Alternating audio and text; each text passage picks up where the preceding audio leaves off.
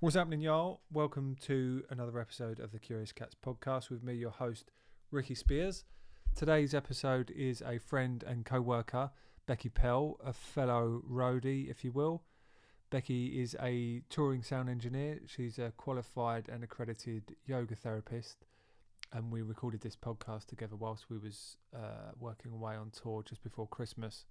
And I wanted to have Becky on to talk about how she manages to stay so healthy on the road, and she al- she always prioritizes taking taking care of herself um, through her yoga, through meditation, and through the way she eats as well, which is really difficult to do when you have zero routine in your life, which is something I struggle with. Be it zero routine because of your job, kids, I don't know, whatever. But she manages to to do it really well, I think, and I wanted to learn from her more about that, more about the yoga. Um, she's started other businesses as well. Um, she's got her own blog, her own website, um, runs yoga retreats. So she's got a lot going on. Um, she's very positive. She's got a solid, positive mindset, very smiley person, which is really impressive to me considering uh, she's been through some shit in her teens that no one should have to go through, which she shares later on in this episode. So I'd like to thank her for that. That's a really bold thing to do to talk about that. Um, she's a bad motherfucker, so please enjoy the rock and roll yogi, Becky Pell. All right, Yeah. Becky, thanks a lot for coming on. Thank you for having me on. I was wa- racking my brain where to start. As I just said, there's so many things I want to talk to you about, and I thought probably the obvious place is with our work. And I was I was really happy to hear when you was coming on tour. I've done this tour. We're on the War of the Worlds tour, by the way, for those listening together. Um, yeah, I was really happy to hear that you was coming on it because it was good to have someone else I knew that took care of their health quite seriously. That's quite rare, I think Yeah. in this industry. So yeah, I was really happy to have someone else on tour that takes care of themselves because it'll just make me a little bit more of aware. If there's someone else that's doing it, Yeah. it just helps me a little bit to stay a bit more aware of. It's definitely easier if there's a few of you. that Yeah, are on that raise my path. game a little bit. Yeah. Although I think a lot of people were sort of coming round to it. I think it's getting better and A I think bit the more. more. the more of us see other people taking better care of themselves, it kind of it has a knock on effect and people start becoming a bit more aware of their own Yeah, um health or, you know, looking after themselves a bit better when they see other people doing it. So yeah. yeah, I I think, think it, the first time I worked with you properly was probably Glastonbury last year. Well, I'd actually worked with you a long time ago, which I'll come to. I was intrigued to know to see if you remembered this gig we did together years and years ago, and I was brand new at oh, I'm Argent's. intrigued now. Yeah. But um, more recently on Glastonbury Yeah. Main Stage 2017, and I remember getting up on the tour bus and and you, I think you were doing yoga in the back lounge. Upside down in the back lounge or something Yeah. probably. Yeah. and this is, you know, for those that haven't been on a tour bus, it's a small lounge on a bus full of full of hairy men that don't do yoga. And Becky's doing yoga in the back lounge, and then I come downstairs and you, I could, I think I could tell you were meditating. I spoke to Sarah about it afterwards. You were because you were sitting cross-legged in a chair, and I think you had a cup of tea in your lap, and you had your eyes closed. yeah. I was like, that looks a lot like meditation to me, and a lot of other people might not have realised. And I think I see Saz, and she said that yeah, she was telling me that that's something common that you do. That was well spotted actually, because that was my stealth meditation tactic That's That's what at Blasto Saz to have said the to cup of me. tea there, so people don't think I'm just completely barking mad. They think Yeah. I'm just sitting having a moment, whereas actually mad, I'm meditating. Yeah, and I was I was impressed. I thought, shit, me personally, I shouldn't be like this, but I wouldn't do that in front of a load of other people. I'd worry too much. Like people would be like, "What are you doing? what the fuck are you doing over there meditating?" So I just I usually do that a bit hidden away or something. But Yeah, I was quite impressed that you were like, "Nah, "This is me. I'm pretty unusual. Yeah, I do yoga. Yeah, I meditate, and I'm happy to do it in front of." In front of the world, I, yeah, I had massive respect for that. Oh, thank you. Yeah, I've, I've found that the, the more once it's a surprise when people see you at first, um, and I'm surprised the number of people you know in dressing rooms when we load into a gig. I, I go and find a dressing room to do a bit of yoga before I start work, and I've made a lot of people jump when they walk in on me. but um, once people realise that's your thing, and it, it very quickly. it's- It's not a problem anyway, but it ceases to be remarkable once people are aware that that's kind of what you're into. Yeah, yeah, and the same with when they see you eating a certain way, Yeah. they get used to that pretty quickly. Yeah, I mean, people are hanging out to see me, you know, having a stealth McDonald's or something. Yeah, but- yeah, exactly. Yeah, yeah. I've found that when people just decide in their head how you eat, and then and then they'll make the decision. I always remember a friend said to me, oh, "No, we was all in the pub," and he said, "Oh no, I think someone offered me some sweets or something like that from one of them charity pot. Yeah, yeah. And this person said, "Oh no, he, Rick only eats lettuce. He won't have that." it just sort of makes me chuckle. You think you don't- you haven't got a clue. Like I can go pretty hard sometimes, but that's part of my balance, you know. so- Yeah. But yeah, doing doing it in the industry. So if I take it right back, how did you ever get into sound engineering? Oh God, um, it was kind of all I wanted to do from the age of twelve. Was it really? Yeah, I went to see a band at the Manchester Apollo. He's still up north. I don't know if you can tell from the accent or not. Um, and um, went to see a band at the Manchester Apollo. And I sat behind the front of house guy, Yeah. and w- just didn't know where to look. Didn't know whether to look at what he was doing or look at the stage. And it just suddenly dawned on me that there was this whole industry behind. I was it was Do you just remember- at what that was the age. gig, sorry, did you say? Well, interestingly enough, it was Aha who I ended up mixing monitors for Oh, shit. for five years, many years later. So that was a really nice full circle thing, yeah. Wow. Um, but yeah, I was fascinated, and, I, it was just at that age where I was really starting to get passionate about music. And it suddenly dawned on me that you could do this for a living, Right. and that looked a lot more fun than a proper job. Yeah. And um, that was it. That was that was what I wanted to do. Really? Yeah. That's cool. And my my teachers were not into the idea at all. Yeah. I was like, oh, I want to be a sound engineer. And they were like, no, you can be um, a chemical engineer or Little a careers Uh, structural advice, engineer. Like, Classic. Yeah. No, I want to be a sound engineer. Do you mean a roadie? like it's wanna some be a sort of groupie, scum of Becky? the earth. yeah, you want to be a groupie? Is it just because you like the band? Yeah. um, so that was the spark was lit, but I had no clue how to get into it. Right. Um, and sort of messed around in bands. I played drums and I messed around with, in bands with mates, but had no clue of the technical side of things whatsoever. Yeah. Um, and then I found out, I started my O levels, and then I found out that there was um, a place called the School of Audio Engineering in London. Okay. And that, you know, that was. That was it. There was no way I was going to Does that still not do exist? that. Where's that? Sorry. Where's that then? Um, it used to be on North Road in London, Okay. um, in um, near Caledonian Road, up that way. Oh, right. Okay, yeah, near yeah. King's Cross. Yeah. I think they might have moved now. Yeah. Um, so I quit my A levels after about three months and started um, moving, no, travelling down there three times a week. Um 'cause because I was a bit too young to move down there. I was only 16. Yeah. And then, oh my God, I was so out of my depth because everybody else had sort of messed around in, you know, home studios and bits and Okay. bobs. Was it more studio based kind of a course? Very studio based at Yeah. that time. There were no live music courses at Yeah, that I time. felt You know, the I'm same, going yeah. going back quite a long time now. Um, well, 27 years or something. um, and yeah, so there was there were no live courses or anything. So I went there for a while. Um, was completely overwhelmed out of my depth, but determined that you know this was going to be my foot in the door. And I Well, was This is college, so you're 16, so did you say? I was 16. Yeah, Right, yeah. everybody else was a lot older than me. Yeah. Um, and then a, a place opened in Manchester, the School of Sound Recording in Manchester, which was obviously a lot more practical for me Okay. living up there. So I transferred up there. Went there for um I think it was an 18 month course. Right.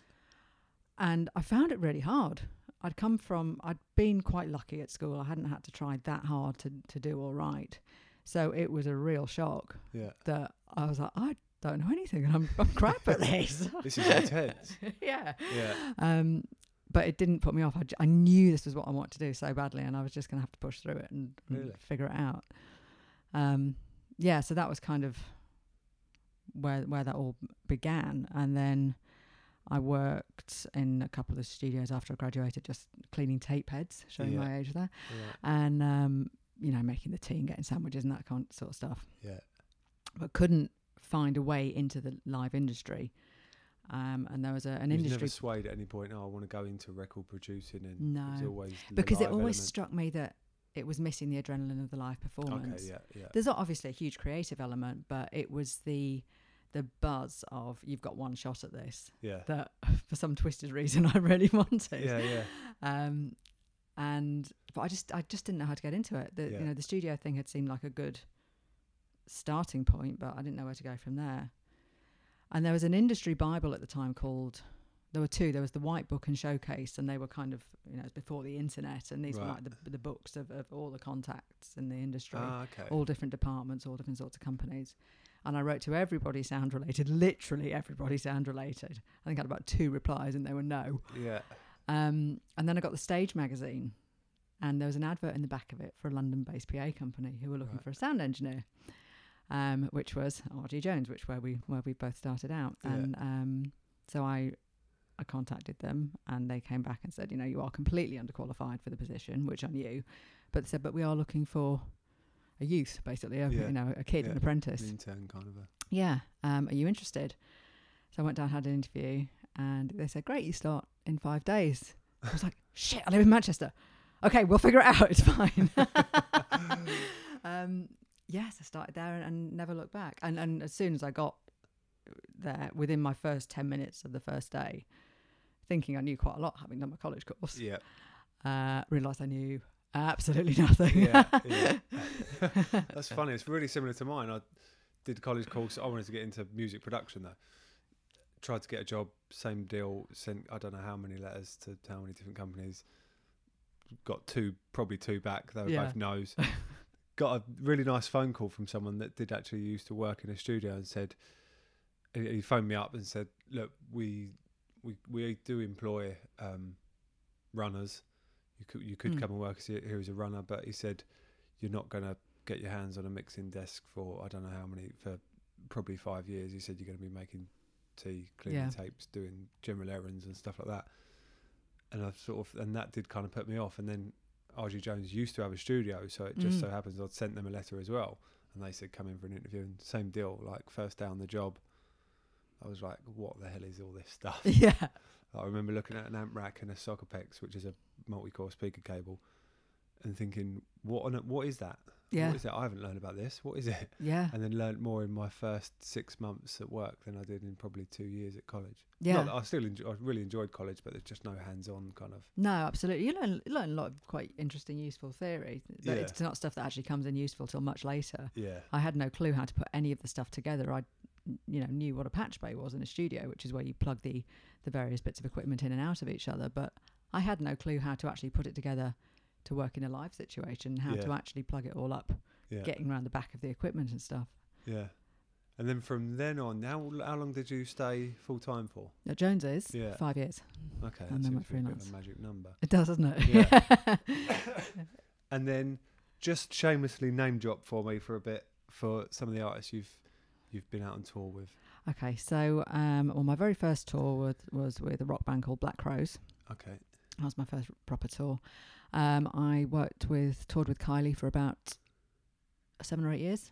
Nice. Um, Westlife, Aha, Anastasia, Take That, um, Muse, War of the Worlds, of course. there you go. yeah, Glastonbury, of course. worth Glastonbury, of mentioning. course. Yeah, I've done Yeah. monitors on the pyramid there for three years now. Okay, great. So yeah, Excellent. So it kind of worked out then. yeah, kind of worked out. Had Yeah. my, my hunch, my hunch turned out all right. Yeah, yeah. Nicely done. Nicely done. Um. So when did you did you only start touring when you went freelance? Yeah. You did. Yeah. Right. I'd done sort of um, little bits of it in terms of you know kind of ten days, two weeks with RGs with the classical spectaculars. Yeah. Um, that I yeah. don't. Do they still do this? yeah, still we do used to- them. Yeah. yeah. I think there was one just before we come on this. Yeah. So it, so I did sort of like a stint of two weeks here and there, but um, but nothing like the extent to to which I I do now. Yeah. Yeah. So when so when you when was your first real proper away tour? Um, would have been shortly after I went freelance actually. So that would have been. Uh, let me think. About year two thousand one, maybe. Yeah. Okay. to 2001 yeah So that was, that was sort of older. that was black crows um, and then my first kind of the first time i had a real oh my god i kind of i'm getting into the big stuff was um, kylie in 2002 okay.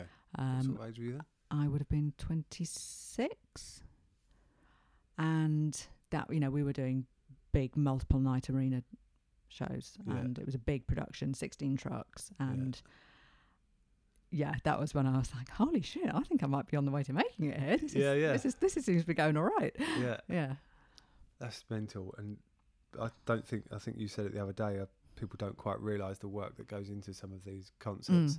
You've just summed it up there by saying that an average Kylie tour has probably got 16 Arctic lorries full of equipment. yeah. Do you have rig days on that? So do you put it in? Nope. it? No. No, in and out in a day. Yeah. Uh, I mean, we you know we were, she was at her absolute peak then, so that we were maybe staying in a venue for um, a week or ten days. Um, so it was, you know, a lot of uh, not not so much in and out as, as you might do on a, a typical back to back tour. Yeah. But yeah, it was going in in a day. We had, I think we had an A and a B rig for some of the lighting and rigging. So what that means is when you when there's a very complex system, you you have two identical systems that kind of leapfrog each other. So one will go on to the next venue Yeah. whilst one's already in use. So that, it's, that makes that physically possible to happen Yeah. um, overnight. But yeah, it would be in and out in a day. Yeah, it's probably worth actually explaining what exactly a monitor engineer is because it surprises Yeah. me when friends ask me questions. You realise, and they wouldn't have any idea. Oh, well, actually, yeah, you the cool. They're like, what? What's monitors then? Is that like a screen? What? what I don't understand. And but yeah. yeah, explain to people what a monitor engineer actually does. Okay, yeah. So, um, so a monitor engineer is responsible for um, what the artists and musicians on stage hear. So the front of house engineer mixes the sound. Um, that's the he's the guy or the, the woman in the middle of the audience that you see with the mixing desk, and they're controlling what's coming out of the big PA speakers that you're hearing as the audience members. Monitor engineer, you'll typically see them on the side of the stage, and they're controlling the sound that you that the um, the band and musicians are hearing. So you'll see that they've either got their little earpieces in, or you might see some speakers facing them um, on the on the floor on the stage, and each musician and band member and artist has their own bespoke mix of what they need to hear to play their part of the show. And so the monitor engineer controls all of those separate mixes, gives them gives everybody on stage their own individual mix. Yeah, so you'd be you're wa- almost part of the band. Every single member of the band will know you. They'll really need you. They rely on you. They trust you. Yeah, And hopefully. yeah, hopefully, yeah. Well, I'm sure they Go do, south very otherwise you- quickly if they don't. yeah, definitely. And I think you'd be kicked off the tour pretty quickly if you weren't uh, if you didn't know what you was doing because Yeah, because the it's going to stand out like a sore thumb. there's nowhere to hide. That's for sure. Yeah, absolutely. Which I guess might be part of what also attracted you to the gig. You got one chance at this, and Yeah, yeah, so you're p- working pretty closely with the artists. You're on first name terms with whether it be Anastasia or Kylie, and yeah, right in the thick of it. yeah. It's you are definitely down at the pointy end. Yeah, Um, and it's as much about um, personality and relationships and psychology as it is about the technical side of things. You've Yeah, got to be yeah. able to to work with them and gain their trust and um, not be starstruck, even if you're doing cartwheels on the inside, because this is somebody you've really wanted to work with. You've got to be cool and you've got to present um, a confident front and be friendly, but remembering that you're not friends with them, but you can have a friendly professional relationship. Um, and then obviously deliver deliver the goods technically. So it's a it's a balancing act. Do you ever feel that you have got past friendly working relationship and become friends with any artists you've worked with? Um, Because that's a good point. I've never thought of that, but that adds, adds, a, adds a new dynamic, doesn't it? I'm going to drop a clang here. Um, we Kylie did come to uh, my wedding. Right. Um, it's my, my husband was her front of house engineer. We met on How her did you tour. manage to keep your guest cool with Carly? Don't fucking touch her, all right? she was she was so sweet. She was su- absolutely super cool. She'd really dressed down. She was very conscious of not wanting to steal my thunder on on the big day. Um, Yeah. and so it was yeah, it was there were a few people who didn't know she was going to be there and so they were a bit sort of double taking. Yeah. Um but it was no, it was really lovely to have her there. That was that, that was very cool. So cool. um, and you, you you do you know you sometimes go out on social occasions with them. You know, at the end of the tour, you might go out for a meal or that, that Yeah. kind of stuff. Um, no, I don't feel I've ever. I've never forgotten that they're my boss. yeah, that's a Um, good point to make. but th- there's just just a very very subtle line. Yeah. Um, I, I wouldn't be as completely unguarded yeah. with them as I um, as I would be with a mate, and I would I'm a little bit more careful with you know the brutal piss taking that we would do on the road Yeah. as, as crew members with each other. Right, you know you, you're not going to do no matter how buddy you are with one, the artist, you're not going to yeah. going to go there. It's not a good idea. it's risky. yeah, I've just got images of overstepping the mark on the jokes and be, oh no, got myself sacked. Yeah, that's a good way of looking at it. You are hanging around with the boss, whatever happens, right? Because yeah, I find that easy to easy to forget on tour because you'll get booked by the production, so they're kind of your boss, but you it sounds silly to say that you forget whoever the artist is.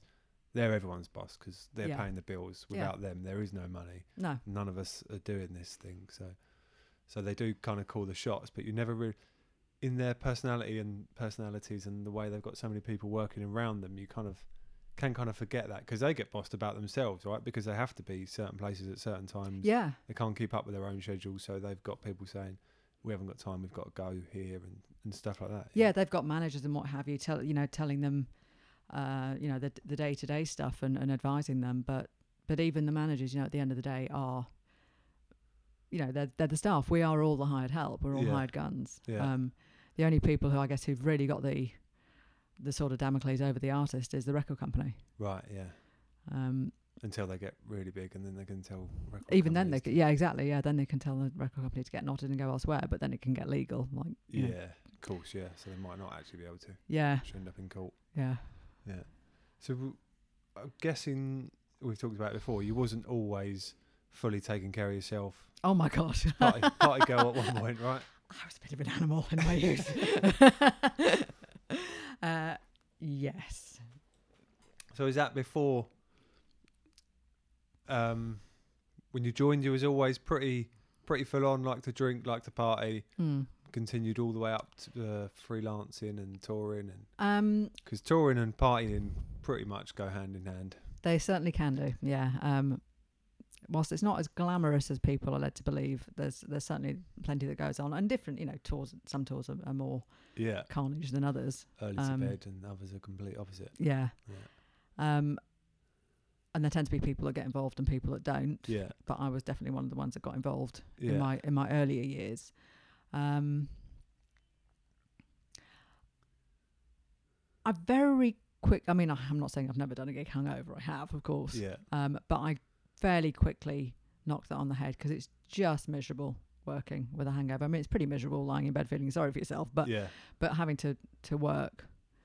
No, I, I I I stopped doing that pretty quickly and would only party hard on on day off eve yeah right um, and also because you've you know you've you've got a responsibility yeah to to do the show to the best of your ability, and it's it's not fair that somebody else is paying you for a product that you're not delivering Yeah. if you're if you're not taking care of yourself, and also being freelance kind of brings that into sharp focus because you are only as good as your last tour, yeah and if you get a reputation for not delivering the goods because you're getting shit faced, yeah you're not going to be working for very long. again nowhere to hide really is there Yeah, so yeah i suppose when you go freelance you always have to have that professionalism about you otherwise you starve you just wouldn't get exactly. work. Yeah, you wouldn't get work yeah, yeah. Your your reputation is everything as a freelancer. Yeah.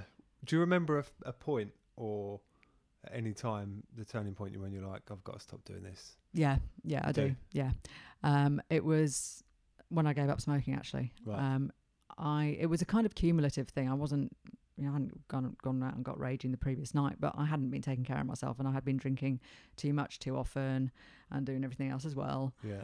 and not eating properly, and just just staying up too late, and all of the stuff that adds up Yeah. and I got fairly ill. Um, and I was just weak as like could barely drag myself out of bed Okay. to go and throw up, Yeah. but I still had to go to work Right. because you know there are no sick days. We know that. Um, and I just felt so crap on that gig, and I knew why. And I'd just been doing too much of everything. Yeah. Um, you know, smoking, drinking, drugs, you name it. I'd been doing it, Yeah.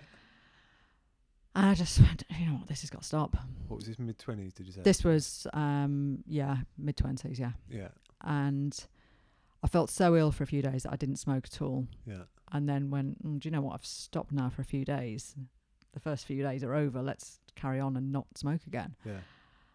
Um, and then I gradually started to take a bit of care, and that that was kind of the the turning point, and that was fr- fr- the point at which I started to gradually take better care of myself. Yeah. Yeah.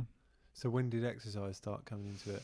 Um, I say exercise. Was it? Was it?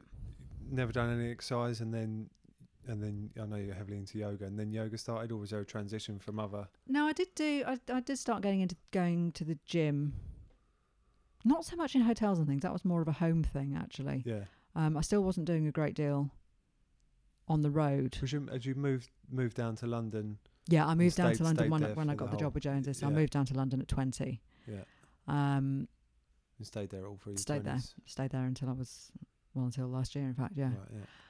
Um, and yeah, so I, I I started going to the gym when I was home and enjoyed how that made me feel. Yeah. Um, enjoyed feeling I'd never been like I always felt I was quite strong because um, there's quite a lot of lifting involved in our job Yeah. and um, a lot of you don't sit down No. except basically for you know kind of a couple of blob, blobs of 15 minute minutes to Yeah. eat um so i wouldn't have said i was massively unfit just because of, of the, Yeah, the activity absolutely. levels of our job Yeah. but actual intentional fitness yeah that started to to play a part i started to go to the gym i liked how that made me feel Yeah.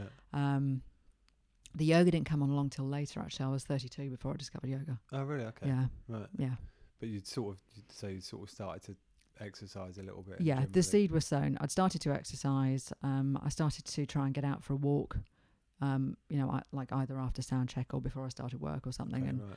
i'd always liked walking anyway so that was you know good to just go and have half an hour of fresh air and go for a walk and um started gradually to to eat better um to be more mindful of get- you know trying to eat more fruit and veg Yeah.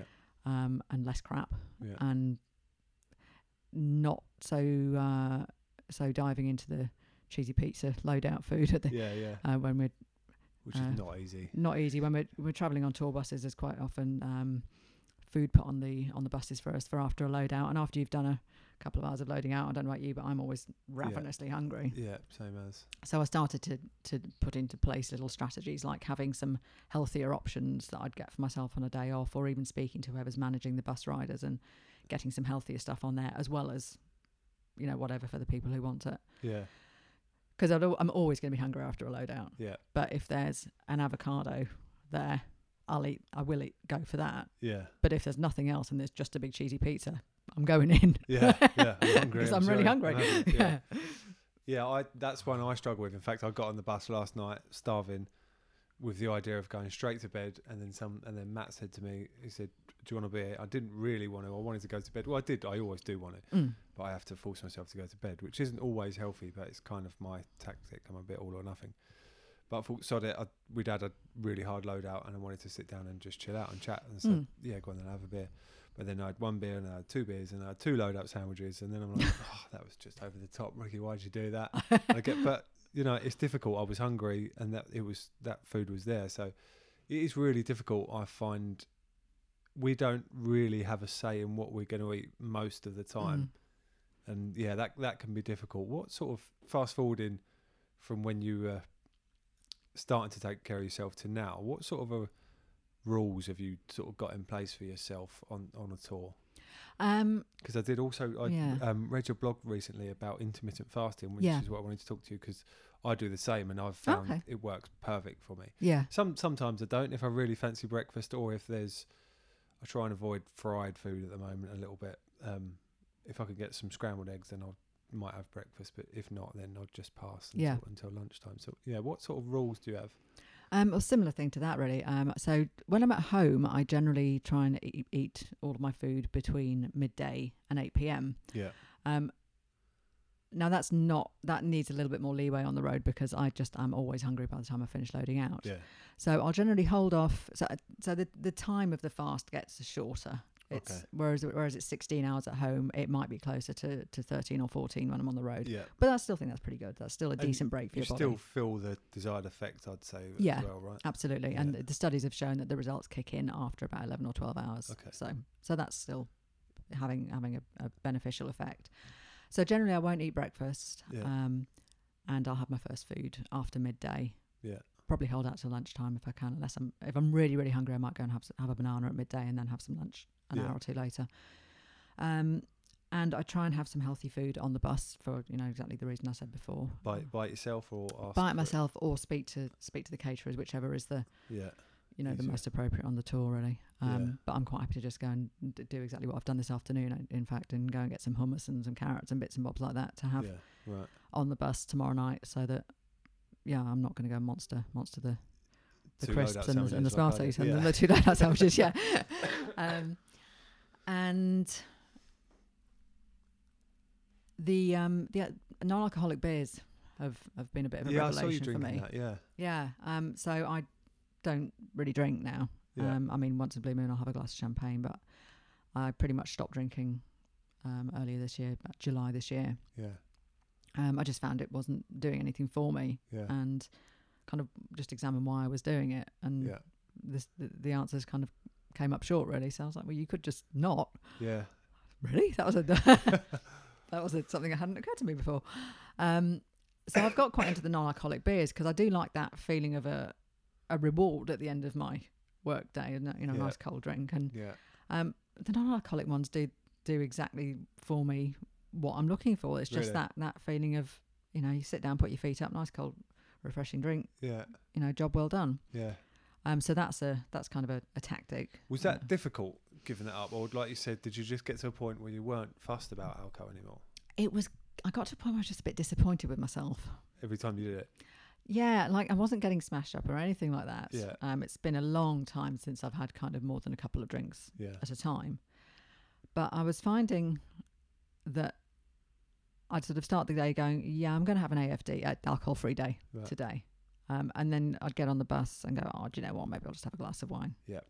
And then I'd wake up in the morning and go, oh, why did I do that? yeah, yeah. And I just got a fe- bit fed up with being disappointed with myself. Okay, right. Um, not that there's anything wrong with having, you know, a glass of wine. This is not, you know, I'm not, I desperately don't want to be Mrs. Judgy Judge McJudgepens about Uh, anybody um, else's yeah. drinking This is habits. Johnny Jones. um, so it's purely a personal choice, but I- I'm a bit of a, not even a bit, a lot of a lightweight now. And even a glass of wine, I don't feel hungover the next day, but I can tell I've had a drink. I don't feel as bright and sparky as I do when I Yeah. haven't. yeah, And I just decided I want to feel, wake up feeling as bright and sparky as I can every day. yeah, Um, and not a bit disappointed with myself. So. yeah. Yeah, so having those on the bus is kind of a is a is a good tactic for me. Um, what else, what, what were the other rules? Rules. Um, I mean, I try not to be too heavy on the rules front because I'm, Yeah. um, if I make too many hard and fast rules, I just feel like I'm putting myself in a cage. And I wanted I want the choices to be from a positive place because I want to feel good rather than I can't have this and Yeah. I can't have that and I must do this and I must do that.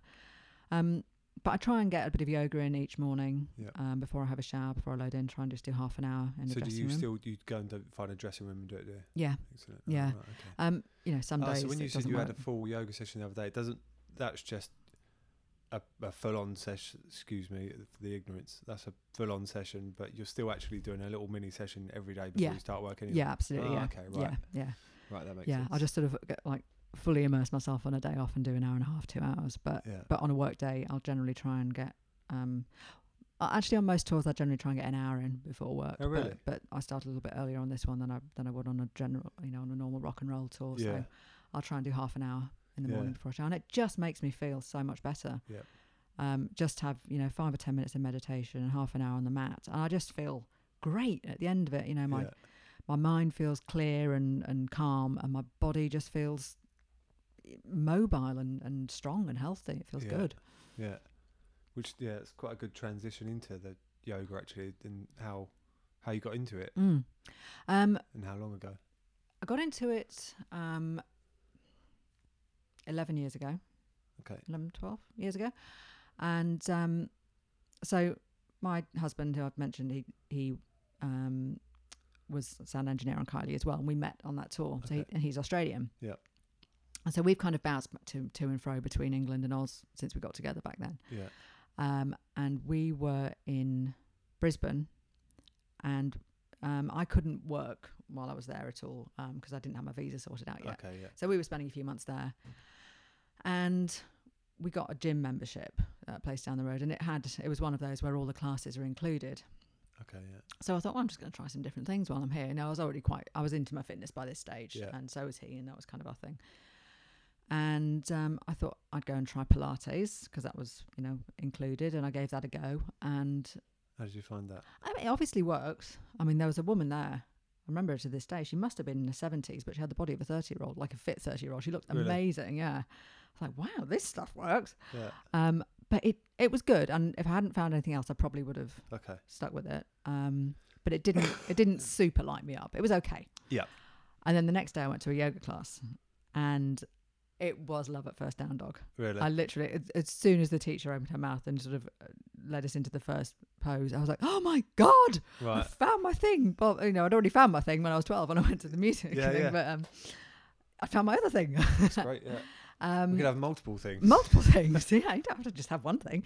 Um, and uh, just absolutely loved it. yeah. And I'd spoken to the teacher beforehand and said, you know, I'm, I, you know, just said I was new and I'd never done it before.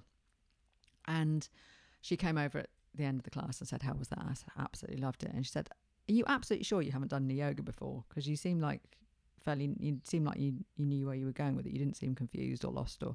It's like, "No, I just just felt really natural."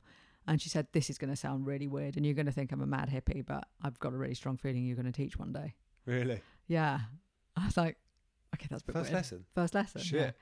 She's quite an intuitive person. We've kept in touch. Um, but yeah, she had this really strong sense I was going to end up teaching. Um, and uh, yeah, so I mean, you know, all, all, many years later when I did decide to go and do my teacher training, I, I messaged her and said, well, your crystal ball was right. Wow. And what sort of style? Because I find it confusing. There's so many styles, Yeah. right? Yeah. And what sort of style is it that you um, got your did the course the teacher course in? um, okay, so the, the style that I actually did my training in is called Vinny Yoga. Um, Vin. Vinny Yoga. Vinny, it's, right. it's not that well known. Um, it's quite it's one of the older forms and Could you spell that? uh, V I N I Mm-hmm. yoga. Vini yoga. Um, and it's that's quite a um, personalized form. Um, it's it's a more th- it's a therapeutic approach, work, working very much with the person as an individual. So you create the yoga practice to fit the person. You don't try and impose the practice on the person or Okay. make make the person fit the practice. Um, So it could it could very much vary person to person. absolutely, yeah. okay. Ah, Yeah, and that's kind of what led me into um, the yoga therapy, which we'll talk about about later on. But um, that was what my training was in. My initial practice personally was Ashtanga, which is a very dynamic form, which I loved, and um, I still practice occasionally. Yeah. Um, but that's a that's a set sequence each time you do it, and I think it gave me a really good grounding, and it taught me a lot and gave me a lot of um, discipline and strength and focus. But then after about five years of practicing that very very diligently, I decided I then da- started to want to branch out and, and look at other things and other styles. Yeah. Um, so I did my training with, with Vinny Yoga, and the forms I teach most most frequently now is is kind of a blend of um, slow hatha, restorative, and yin, uh, Right. which so so the slower forms and the more therapeutic forms. Um, and but I also like teaching vinyasa flow, which is which is again a more pacey, dynamic one. Okay. But I really like to weave in a lot of philosophy and meditation and the breath work. I like to make it a very rounded yoga practice because there's so much more to yoga than just the postures Yeah. and I really like when somebody comes to a class with me to get all of it okay. yeah, woven in. So yeah, Yeah. So which is the Vinny? Is it? Are they all as hard as each other? It's all yoga. Quite hard to do uh, no. as a, as a workout. um, as a physical workout, no, they're, they're very, very varying in intensity, right from restorative, which is um, which is basically lying in various poses or shapes, being completely supported by bolsters and props, and so Okay, yeah. so that the idea there is to completely relax the body and mind, of course, um, to let the the deeper layers of musculature relax completely and let go. Okay. So the postural muscles, Yeah. um, to actually let go, which they don't often have a chance to do. Yeah. Um, and then you've got everything up up the graph, right the way up to probably Ashtanga. I would say is the, is the most vigorous form, Yeah. um, or one of the most vigorous forms. That's a very fast moving. You only hold each posture for five breaths, and you're you're doing a sort of particular um, set of movements um, called a, called a vinyasa between each of them Yeah. to keep it flowing. And you build a lot of heat, um, and that's very demanding physically. So you, there's there's everything along this the spectrum, and there really is something for everyone, Yeah. no matter what your age or physical ability. Yeah.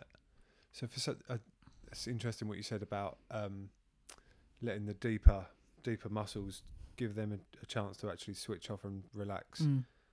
And when you think about it, for someone who doesn't really manage to get, or even someone that does manage to get a lot of exercise but never does anything a little bit slower, pa- take someone doing CrossFit for example. Yeah. Every every workout's heavy weights, really high intensity for as many reps as they can until they throw up. that doesn't sound fun. Sometimes I do you like do that. that? No, I don't do CrossFit, but I do like that style of workout every now and again. Yeah. Yeah. I like to I like the fact that it makes you kind of feel alive. Like hill running, for example, you Right. get to the top and you you feel like you're gonna be sick because yeah, I, li- I like that every now and again. But Yeah. again, as I've got older, I'll mix it up as well, and I now like to try and do the just sometimes if I can't be asked for a full workout, just sit and stretch in the gym for a while. And Yeah. but actually now I'm quite into the meditation side of things as well. Just Mm. realizing the benefit of just relaxing and switching off sometimes, and actually just concentrating on the stretch Yeah. rather than letting your mind wander and, and all that sort of stuff. Sounds a bit like. Have you been to a yoga class? no, but I really sounds a want bit to. like you're doing it without even Yeah, meaning I, to. I actually really want to because I've got um, quite bad uh, back problems. I've got a tear in my. Um, I can't remember what the disc number is, but in one of my Oh, lowest right. di- lower discs, I've got a tear, so I've got quite a lot of pain there. And every load out I do, for example, the next morning I'm in bits. But and I went to see a specialist and about it, and he advised Pilates, and I tried Pilates, but again, I come from a martial arts and gym background. It was Mm. just wasn't quite difficult. I th- it needs to be a little bit difficult for me a workout. yeah. Not always, like I said, but Pilates, I just found myself a bit like mm, this isn't really. And again, I'm not in the quite. partic- It's just strange for a bloke sur- surrounded by old, older women in a Yeah. class. I'm a bit like, is this my place? Yeah.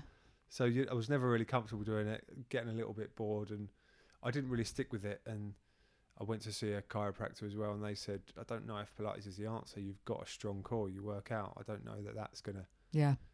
you know, to a certain point, I have to just understand that I just have to manage it. And Mm. But anyway, I spoke to the specialist about yoga, and he kind of said, "No, um, "No, Pilates, I think's for you. Yoga." He kind of poo-pooed yoga, which was really annoying because it was him. You you kind of said it a minute ago in, in one of the yoga theories, not about putting your um your point of view across. It's like I didn't really want his. I did want his point of view, but but anyway, he kind of poo-pooed yoga and put me off it. But other podcasts I listen to that talk about blokes doing hot yoga for um, injury recovery and stuff like that. I'm just m- more and more starting to think about it, but again, it's Mm. finding the right class routine in our industry is quite quite difficult. So Yeah. yeah, it's something I'd really like to try actually and get into, but again, yeah, it's finding class and. I don't want to sound like I'm making an excuse. Finding time as well. Yeah. to keep You up might a actually class. really like Ashtanga. Yeah, The, the the discipline of it, and um, there are more men doing that. yeah, I mean, the, the irony is, I know it's been we've women have kind of co-opted yoga as a bit, a bit of a, a our thing in the West, but it was uh, yoga was originally only practiced by men. really. We've just Where's completely from, nicked it. then? Where's India. origin- Ah, okay, Yeah. right. yeah, we've just completely hijacked it. Yeah, that's ours now. We're having that.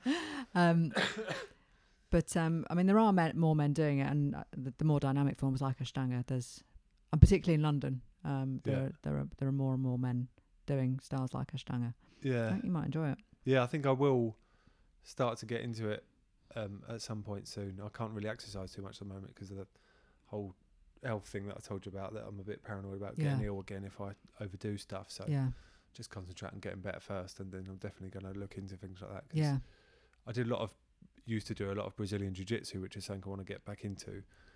Um, and they've got similar similar kind of philosophies because it is a it's a Brazilian um, martial art that does focus a lot on um, well it's self defense, but it's also a lot about discipline and respect and stuff like that as well, obviously. Mm. And, and learning to relax in unco- uncomfortable situations and things like that. that And- sounds interesting. yeah, because if you if someone's got you in a choke and if you fight it too hard or if you're going too intense, then you'll just burn out. And so it's actually about learning to relax and about being very fluid with with your movements and stuff like that as well. And I remember doing a session of that when I was really stressed out a long time ago. And after the session, I was like, "Wow, I've I haven't switched off my brain like that for I don't know how long." Yeah. Because when you, if you're fighting, I'd imagine in the same as holding a, holding a yoga pose you can't think about anything else but doing that thing right there, right? Absolutely, yeah, Which is which is just a great form of therapy. yeah, yeah. You're you're standing on one leg with the other one in a strange place, or you're not, you're upside down or whatever. You you start thinking about what you're gonna have for dinner. It's all over. You're Yeah, gonna, fa- yeah. You're gonna fall over. Literally, as a thought enters your head, you Yeah. just stack it. So what about the um the other theory stuff you said about the philosophy, and, and all that side of sorry, it. Yeah, Um, is I- that something you learn as you did the course, or did you just get into it yourself? Um, I started getting into it myself and just doing a lot of reading around it. Um, I was aware that there was a lot more to it, and I had a, a, a couple of fantastic teachers in my in my early yoga days. So they were they would weave it into their classes and lend me books and things like that.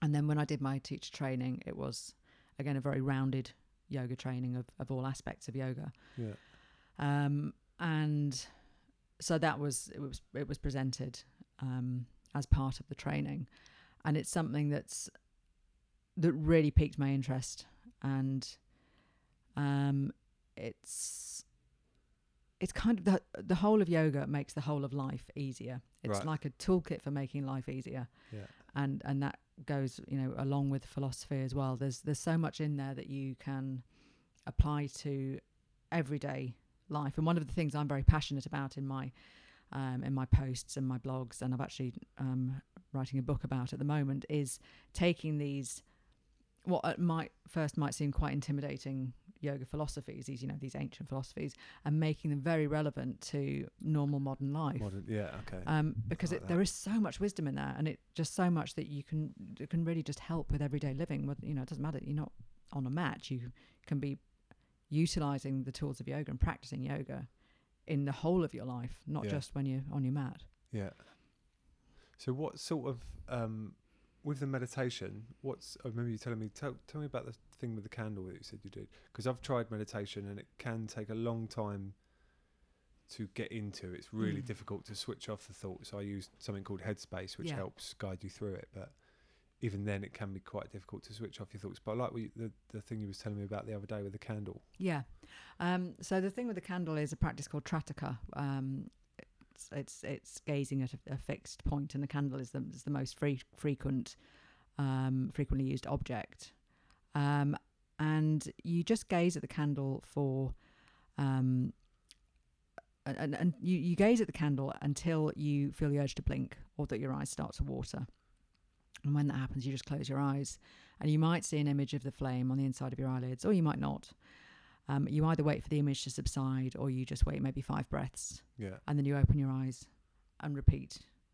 And you do that for no more than 10 minutes at a stretch. Um, and Did you just, set an alarm for that out of interest?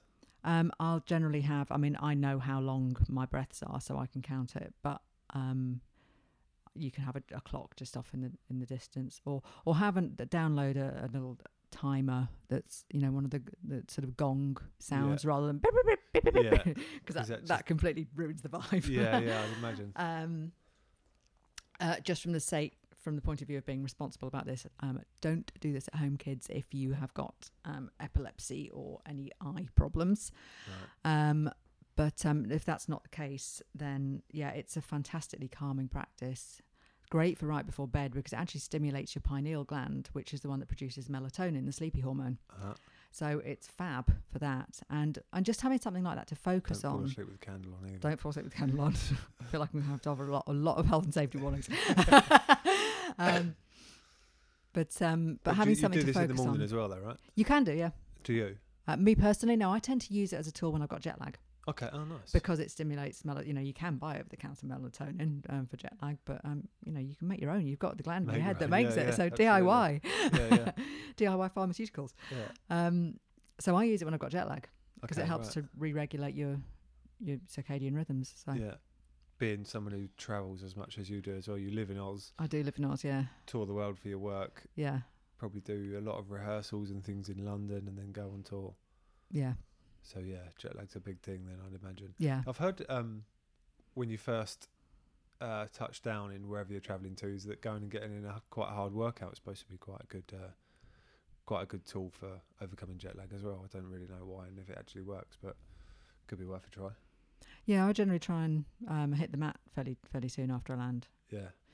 Um, yeah, So do you do a meditate practice, um, meditative practice in the morning as well? Or? every day I meditate every morning. Have done for about seven years now. Ah, okay. Yeah, Uh, but obviously not not with the candle. This is a Th- different. this is just me just sitting, um, and it it started very small. Um, it started with um, just sitting for ten breaths every Yeah. morning. You don't. The biggest ma- mistake people ma- people make two huge mistakes with meditation. They think first of all, I can't stop my thoughts, therefore I can't meditate. Yeah. Nobody can stop their thoughts. That's just your mind doing what it does. Cool. Um, it's learning to just allow the thoughts to pass you by like clouds, Yeah. rather than grabbing onto every thought and letting it become a story. And you will grab onto thoughts, and they will become stories. But then you just notice when you've done that Uh-huh. put it down, come back to just watching your breathing, Yeah. just im- just just being aware of your breath going in and out. So I started by just literally sitting. I put the kettle on in the morning, and just sit and count ten breaths. Okay. And that was really accessible because the other big mistake people make is thinking that you've got to sit for half an hour at a time. Yeah. And nobody can do that for at first. Yeah. Um, physically, it's uncomfortable to sit um, for that length of time. You don't have to sit cross-legged. Is the other thing. You can sit in a chair. You want your spine to be Don't have upright. to put your fingertips You together don't have like- to put your fingertips together. You don't have to, and it just you just need to find yourself a comfortable position that Yeah. you can you can be in. Um, but yeah, to to try and, and think you can magically make yourself have no thoughts and sit there for half an hour when you first start is just crazy talk. It's not going to Yeah, I'm happen. glad you said that. It's definitely worth mentioning because that is probably what most people may think of meditation. It's quiet in, quiet in your mind, sit still and stop thinking. yeah. Why are you still thinking? Stop it. it. It's just like it's great that you said. It's just not. No one can do that. It's not possible. no. It's what our brains are designed. It's what they do. You want Yeah. to stop it happening, but it's It's, yeah, your, your mind's just doing its thing. so. I suppose as you get good at it, you are eventually stopping thinking because a thought. will- I guess between thought, for example, you sit down, you close your eyes, you start meditating, you do your breaths, Mm. you finish your breaths, and then say a thought pops into your head of something you got to do that day, Mm. and then. I think probably in, in the headspace you you acknowledge oh that's a thought and Mm. then you like you said with the cloud and then you let it go, you just let it pass by. As you get good at it, is it a case of between thoughts gets longer? Exactly that. Uh, Is that yeah. what it is? Right. yeah, okay, yeah. The, cool. the gaps between thoughts gets long most days, but you know you have to. It, it comes and goes. It's not linear. Some days you'll have like this blissfully quiet time in your head, and others it'll be like your brain's just going. Blah, blah, blah, blah, blah, blah. Yeah. Uh, and um, oh, we've got to do this later. And have you remembered to do that? And should, I- shall I sing you a song? Is that a song from the show, perhaps? um, and uh, just talking complete nonsense. Yeah. Um, so But I suppose as you get good at it as well, you learn not to get f- annoyed and fed up with that exactly. process. Exactly, because it's just your mind doing what your mind does. And um, I love this saying. I don't know who, who said it, but you, you, the mind is a great servant and a terrible master. Yeah. It's it's you'd be stuck without it. You know, you couldn't plan or, or make anything happen without your mind.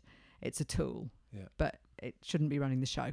Yeah. And it's learning to manage that and learning to actually have a sense of humor about it as well. That's and really worth mentioning. recognizing the kind of repetitive thoughts that you have are you do you tend to be more future based i've got to do this i've got to do that or worrying about things that you've done in the past i shouldn't have said that i wonder what they thought of that Yeah. Yeah. D- just noticing what your personal kind of crazy is yeah. Yeah. Yeah. uh, as Your you own said crazy. instead of reason you know we're all mental Yeah. like you said recently in one of your your uh, podcasts and um just recognizing your own thought patterns having a laugh at yourself about it Definitely. um, and um, it, I think it just it really helps you not to take yourself so seriously. I think a lot of Yeah. the time. I listened to an audio book um, a while ago, and I'm going to completely murder how you the pronunciation on the name. I think it's Pen Pena Cauldron, Pema Cauldron. Pay my child, uh, pay my children. There you Yeah. go. Yeah. Um, an audio book. It, it's kind of meditation sessions, which she was talking a lot, and I think it was just like a live session of her teaching meditation, and and she said the whole thing about using sense of humor. So, and something that's worked for me, and I still do to this day, is it's really easy when something happens to get all a bit this unfair and oh for God's sake that kind of a mentality if something goes wrong for you as it always will. But I remember her saying, thinking of it as a little bit of a sense of humour of, Ugh, just my luck, and Yeah. just kind of laughing it off rather than I can't believe this has happened to me and that really unfair kind of a thing. Yeah, it's completely outrageous. My life is meant to go smoothly all the time. Yeah. Whereas if you kind of just reframe it as "Ha, brilliant, yeah, that's just my luck. Okay, on on we go. yeah, You drop it so much easier, I find. yeah. She's wonderful. I love her teachings. Yeah, yeah. I must uh, listen. Where's she from then? Um, she's American, um, but she's Tibetan Buddhist, I Okay, right. think. Yeah, Buddhist nun. Um, I'm not sure where she's studied and trained. But she's, I think her centre is, in, is somewhere in America. Yeah. Yeah. Going back to what you were saying about the the personality type, whether you tend to be someone that worries about which which would you say you are? Um, more future based. Really? Got to do this. Got to do that. Yeah. Got to do the other. There's, I mean, I always have a bunch of stuff that I want to do and that I'm working on and that I, Yeah. you know, can't find enough hours in the day to fit in. Yeah. Um, Personal stuff, fun stuff. um creative stuff a lot of the time so it's Yeah. not it's not like i'm having these awful thoughts about you know I've, this laundry list of stuff that i've got to do and i hate it it's ideas popping into my head that you want to do. um, that i want to do Like the books. And like the books and um you know i've got whole all sorts of plans for you know expanding my my um my website and and on my online teachings and trainings Yeah. um so yeah it's just just recognizing that you know all of those ideas will still be there yeah. after this 20 minutes on the mat you know i'm not going to suddenly completely lose everything i've ever thought about Yeah. you know the thoughts will come back it's fine Yeah. so How do you do you remind yourself, or are you mindful of enjoying them processes? Because you've got, we can talk about the books as well. You've done two already. um so i've written um a children's yoga adventure Yeah, um that's been illustrated by a fantastic artist who's also aerosmith's uh, tour manager called uh, Jim- jimena pineda and um, we are just in the final stages of of polishing that up and finding trying to find a publisher for Yeah. that. And um, and I'm writing one that's that's I'm most of the way through, which is the the one about making yoga philosophy very accessible to to everyday life.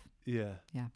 So how do you do? You have to remind yourself, or does this happen naturally to enjoy that process? Because I, even with this podcast and things like that, if I'm not careful, I still find myself making to-do lists around the podcast. I've got to do this, must do this, must hit this many listeners. I've got these targets, and I sometimes accidentally turn things fun, what are supposed to be fun things, into like a business, and uh, you just just focus on where I've got to get to with it, rather than enjoying the process. Do you- yeah, do you find yourself doing that? Is that something you have to keep on top of, or is Um, it? you can definitely suck the joy out of things for yourself. yeah, Yeah. If, you, if you if you kind of get to the, I think there's a balance to be had, like everything. The the the more of life I see, the more I'm convinced that the, the answer lies somewhere in the middle with most things.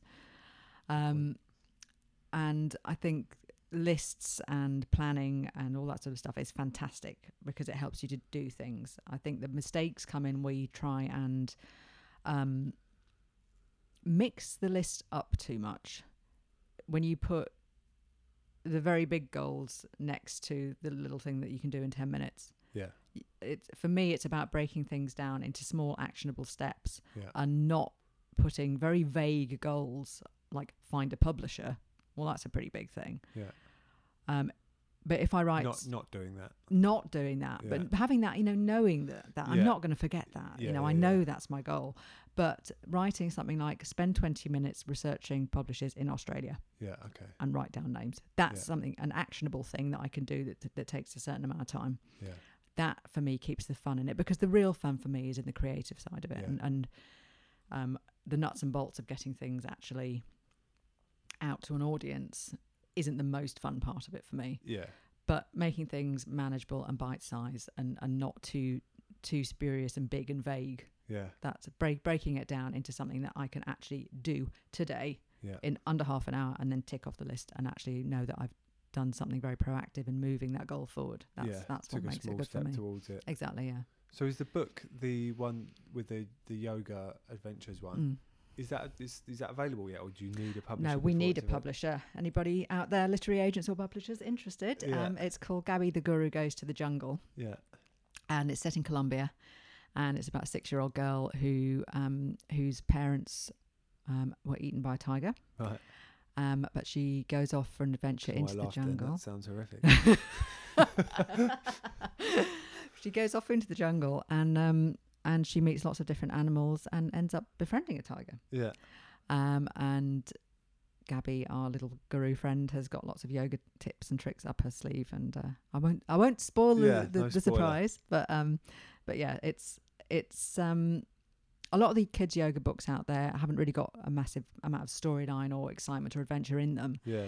Um, and what we feel is unique about this is that it's it can be read just as a as a fun kids story, or you can get kids involved and have them doing the yoga poses. Yeah. You know, within within a, an activity group setting. So Yeah. it's kind of it's kind of got both sides to it. So our plan is to is for Gabby to to grow up over a period of eight years Yeah. and the, the her adventures get gra- gradually more sophisticated and helping helping the readers to to get their own little yoga tools Yeah. to help navigate things like the, you know the things that kids experience as they're growing up um you know from from friendships to bullying to, to school pressures to, to puberty you know and, and have the stories gradually get more sophisticated Love it. Wh- what we're aiming for is a yogic harry potter Yeah. uh, yeah, get Harry Potter. Very good.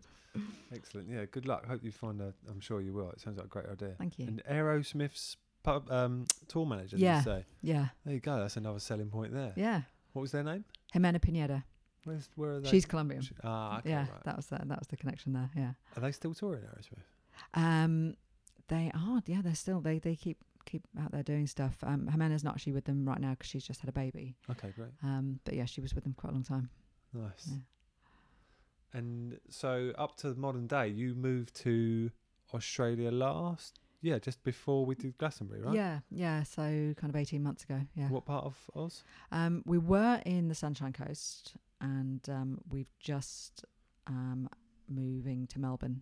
now. Okay. Yeah. Just just briefly, but we'll, we'll we'll probably end up back in Queensland at some point because I love it up there. Sorry, is Queensland the s- Queensland Sunshine- Sunshine Coast. Yeah. Okay, yeah, right. around, around Brisbane up there. Um, but yeah, we just need to go to Melbourne for, for six months for personal reasons, but Yeah. um, but yeah, Au- Aussie life is the way for me. I do, I Really? do love it down there. Yeah.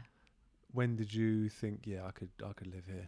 Um, I battled it actually at first. We Really? toed and froed quite a lot, as I said, because Chris is Australian. But um, I struggled with how far. sounds ridiculous. Obviously, it's a long way away. It's the Yeah. other side of the world. But you don't really grasp it until you're actually there and realise that you get on a plane in Australia and you fly for five hours and you're still flying over Australia. yeah, It's a bloody big place yeah, and it's a very long way away from anywhere, which Yeah. is a good thing and a bad thing. Um, but it makes touring a bit tricky. right. Um, and I've been incredibly lucky that I've got some long-standing clients, and um, you know, really lucky with with um, Simon putting me up for this War of the Worlds gig because I've worked with Simon for a long time. Yeah, Been incredibly lucky with long-standing clients that um, have continued to employ me, and be- touring like this in chunks is fine because I can come over for a, you know six weeks or whatever, yeah, and that makes it worthwhile. It's doing the little promo bits in Mm. between, which is tricky, but I've, I've been very lucky to have clients that are prepared to. because they're short Working stints of work. yeah, you know, it's not worth me It's a big coming over travel for two or cost. three days. Yeah, It just doesn't make sense. It, it would cost me more to get here than it would than I'd make. yeah, Um, but I've been very lucky to have a few clients who are prepared to accommodate that and find other people to do the bits and bobs and still have me out on the on the t- on the main tours. So great. yeah, so I've been lucky. So yeah, what what is it about Oz then that made you think, yeah, I could live here? Oh, um, Because I mean, everything wants to kill you out there. that is Even true. The spiders in your shoe. that is true. I've had some alarming spider situations and quite Really? a lot of snakes. Yeah. Um, You've only lived there for a year. um, we did live in a jungle, in fairness. So Did you really? in a rainforest, yeah, yeah. Also, is that um, is that on your Instagram where you've got some of your um the yoga ones going on? Yeah, You look, seem to be on some sort of um like wooden podium, wooden Yeah, structure veranda thing, with yeah. a jungle in the background. yeah, So That- that's your that was that's where home. you were living. yeah. Wow. It was absolutely beautiful. Um, I mean, what we got completely overexcited. We sold up our little um, two-bed Victorian place in in Surrey, Yeah. and basically got completely overexcited by what that can buy you in rural Australia. Right. and thought 11 acres of rainforest would be a fantastic idea. Well, it sounds great to me. Well, Well, it- other than it was everything that's- incredible, absolutely beautiful, and completely unmanageable when you both travel. right.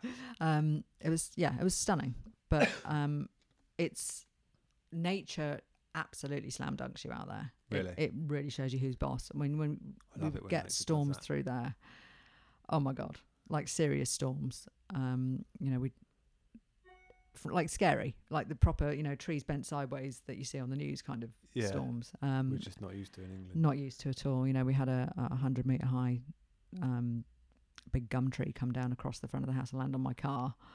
Oh. Um, and just trees coming down all the time. And you know, there's a risk of forest fires all the time. You panic every time you smell- smell smoke. Yeah. Um, lots of snakes. Um, obviously, in a, in a rainforest, you are you can't complain about it. You're living in their their gap. Yeah, Ah, you're, it's the, their- you're the It's their insect. domain. um, spiders. The spiders there didn't worry me too much. We didn't didn't see too many scary, one- well, not like dangerous ones, but the si- size of the bloody things Yeah. bigger than my hand. So they're not always the dangerous ones, though, right? Uh, No, it's the little black shiny ones you got to watch out for. They just look But the like they could Big fuck you buggers up. that are the size of your hand that are like got boxing gloves on. Yeah. but Um, uh, not enough to but the put you lifestyle off. there is no, because the lifestyle's just fabulous. Is it just the weather? um, How much of it's, it's not about even the weather? to me, to, to- for me to be honest, because Really? the, the summer there gets a bit too much for me. It's a bit Okay. like yeah. full 40 something is a bit mm, really um but Good, that's, I've, I've never been, so it does intrigue me. you have to come and visit it's Yeah. great um but there's there's a very outdoorsy lifestyle Yeah. um i mean yes obviously when you get those blisteringly hot days you're grateful to be indoors for the ac um but you tailor your life around it you go out and about early in the morning and later in the afternoon um, but the beach is, you know, just absolutely stunning. There's, you know, you can walk for miles on a beach and not see a soul Right. on white white sandy beaches. Um, the the overcrowding is, is far less. You know, they've got a population the size of London and Manchester, and a country the size of Europe. Is that really the Yeah. population? London and Manchester. Yeah, Oh my god. in a country the size of Europe. I mean, a lot of it's uninhabitable. Most Yeah, people sure, around yeah. the edges, Yeah. but um, but even so, you know, this the space and the um the wildness of of you know, it's in- incredibly beautiful, um, incredibly diverse landscapes, and yeah, just I just love it. Yeah. Have you always kind of been outdoorsy? Um, have I? Not in terms of like sporty, not that kind of outdoorsy. I've always loved being being outdoors, Yeah. but I'm, it was definitely not what you would have described as a sporty child Right. Yeah. at all. and they do love their sports in ours. They're obsessed with sports, Right. absolutely crazy about it. Which- And that's not not really my bag, but um, the lifestyle there is um, very easy to be healthy, very Yeah. easy to be very active, um, and you know the, the the fruit and veg and all that sort of stuff. You know, we were living out the back of a pineapple farm, which Right. was which was just great. You know, these avocados that are you know the size of your head kind of thing. yeah.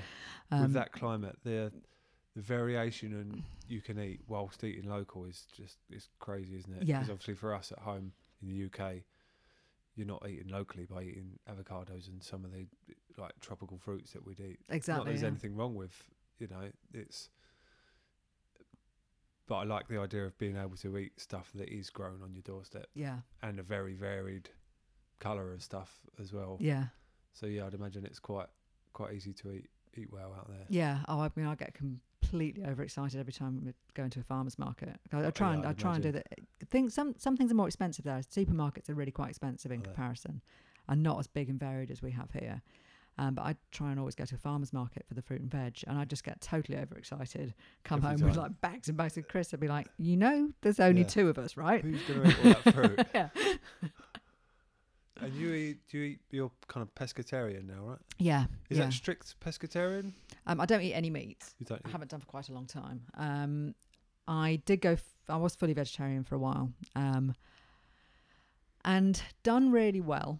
Um, I probably don't. Yeah, I don't have a problem continuing with it. But I found on the road it's quite difficult sometimes, particularly more out of the way places. You can risk just end up eating a lot of carbs and a lot of yeah. um, a lot of stodge really. Beige um, food. I f- beige food, and I found that I felt something was missing, so I did go back to eating fish. Cool. Yeah, And you find that's easier to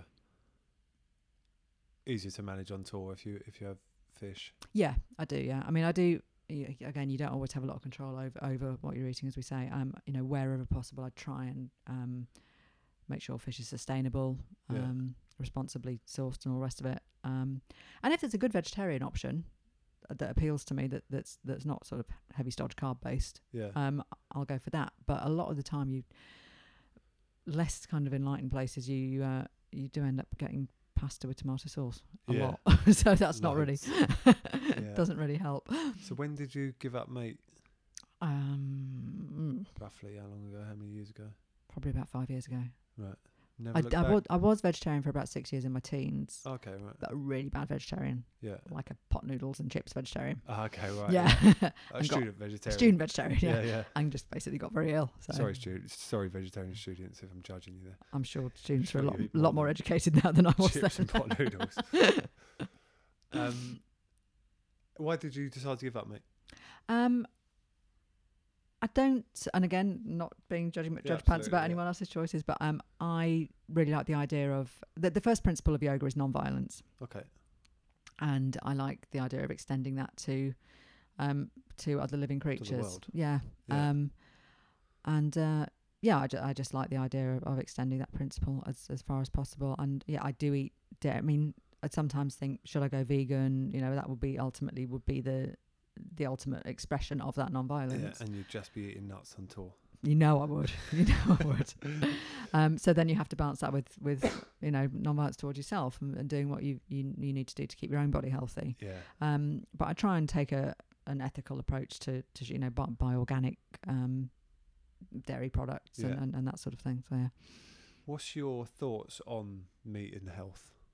Um, I'm not big on the red meat thing. Yeah. Um, again, I'm not a doctor. I'm not a nutritionist. This is just what I have Yeah, absolutely. Yeah. l- bit l- you know, read and, and, and found to be true in my own body. Um, I don't think red meat is a great idea. Um, I think it's difficult for the body to digest. Yeah. Um, we know that processed meats and, and, and smoked meats are a terrible idea. We know we kn- you know we Absolutely, know yeah. what bacon and sausages do in terms of bowel health and all the rest of that now. So I think that's a really really good thing to avoid if you can. Yeah. Um, I think listening to your body and really getting in tune with what you feel that your body needs, Yeah. um, not what your taste buds and your brain want. Yeah. Going, oh yeah, Mars bar cake. Let's have Yeah, some of yeah. that. Um, that must be my what I need because Yeah, that's what yeah. I'm craving. But actually, starting to learn to really feel into your body what what your body needs and. Um, and I think different people need different things. I mean, if you Yeah, are agreed. massively craving um, some some meat or some protein, then then maybe that's what your body needs. But I do tend to think that um, a heavily meat based diet is is not a good idea personally. Yeah, yeah. Did you mention, and you feel free, you don't have to talk about it if you don't want to. Did you mention that you had some eating disorders when you was younger? Yeah, no, I'm very happy to talk about it. It's Right, fine, Yeah. Mm. Yeah, um, a lot, in fact, um, for about 15 years. So from, That's a long time, yeah, from 12 to 27. really. Yeah. Um, uh, it started with anorexia um, and then moved into, Is again, forgive my ignorance. Is Mm. anorexia where you'll eat and be sick? that's bulimia. That's what Bulimia, I sorry. that's what I Right, okay. graduated to. Okay, yeah, you moved up to so I that. kicked off with anorexia where you just don't eat at all. So anorexia is just um, not eating. Okay, Star- right. Starvation, Just- basically. Um, so at one stage, I was eating um, an apple every other day. Fucking hell. Yeah. Um, and I weighed um, probably four stone less than I do now. Really. Um, and then, yeah, so that, that was, yeah, when I was sort of like uh, 12, 13. And then um, What, what was it? Uh, I presume it was a body image thing, was it?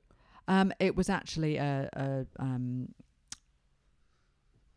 some difficult personal stuff I've been going through. Um, there was some abuse in my in my background, Right. um, and that was what triggered it. Okay.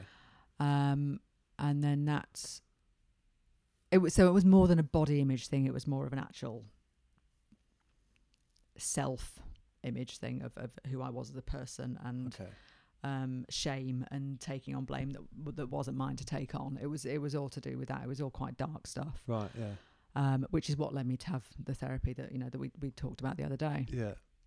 Um, then that graduated into um, bulimia um, and binge eating, but, but bulimia really stuck with me um, Are you aware? chronically until I was until I was in my mid twenties. when you're going through it, are you aware that that is happening? Is that a weird question? I don't know. Are you aware that like I am anorexic or I am bulimic? Yeah. Well, I'm Um, doing. I shouldn't be doing this.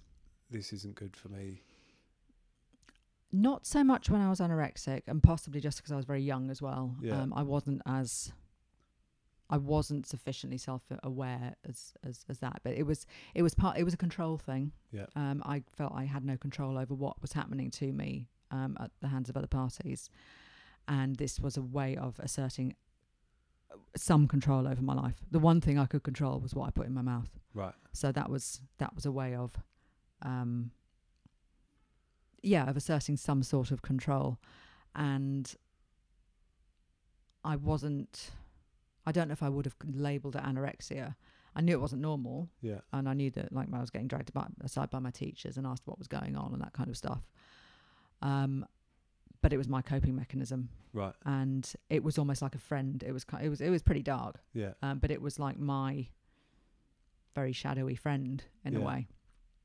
Um, the bulimia, yes, I was aware because I was I mean I was getting older and I knew what it was. I knew what I had. I knew what was uh, what I was doing, but it's a compulsion and it was a a, a way again of um.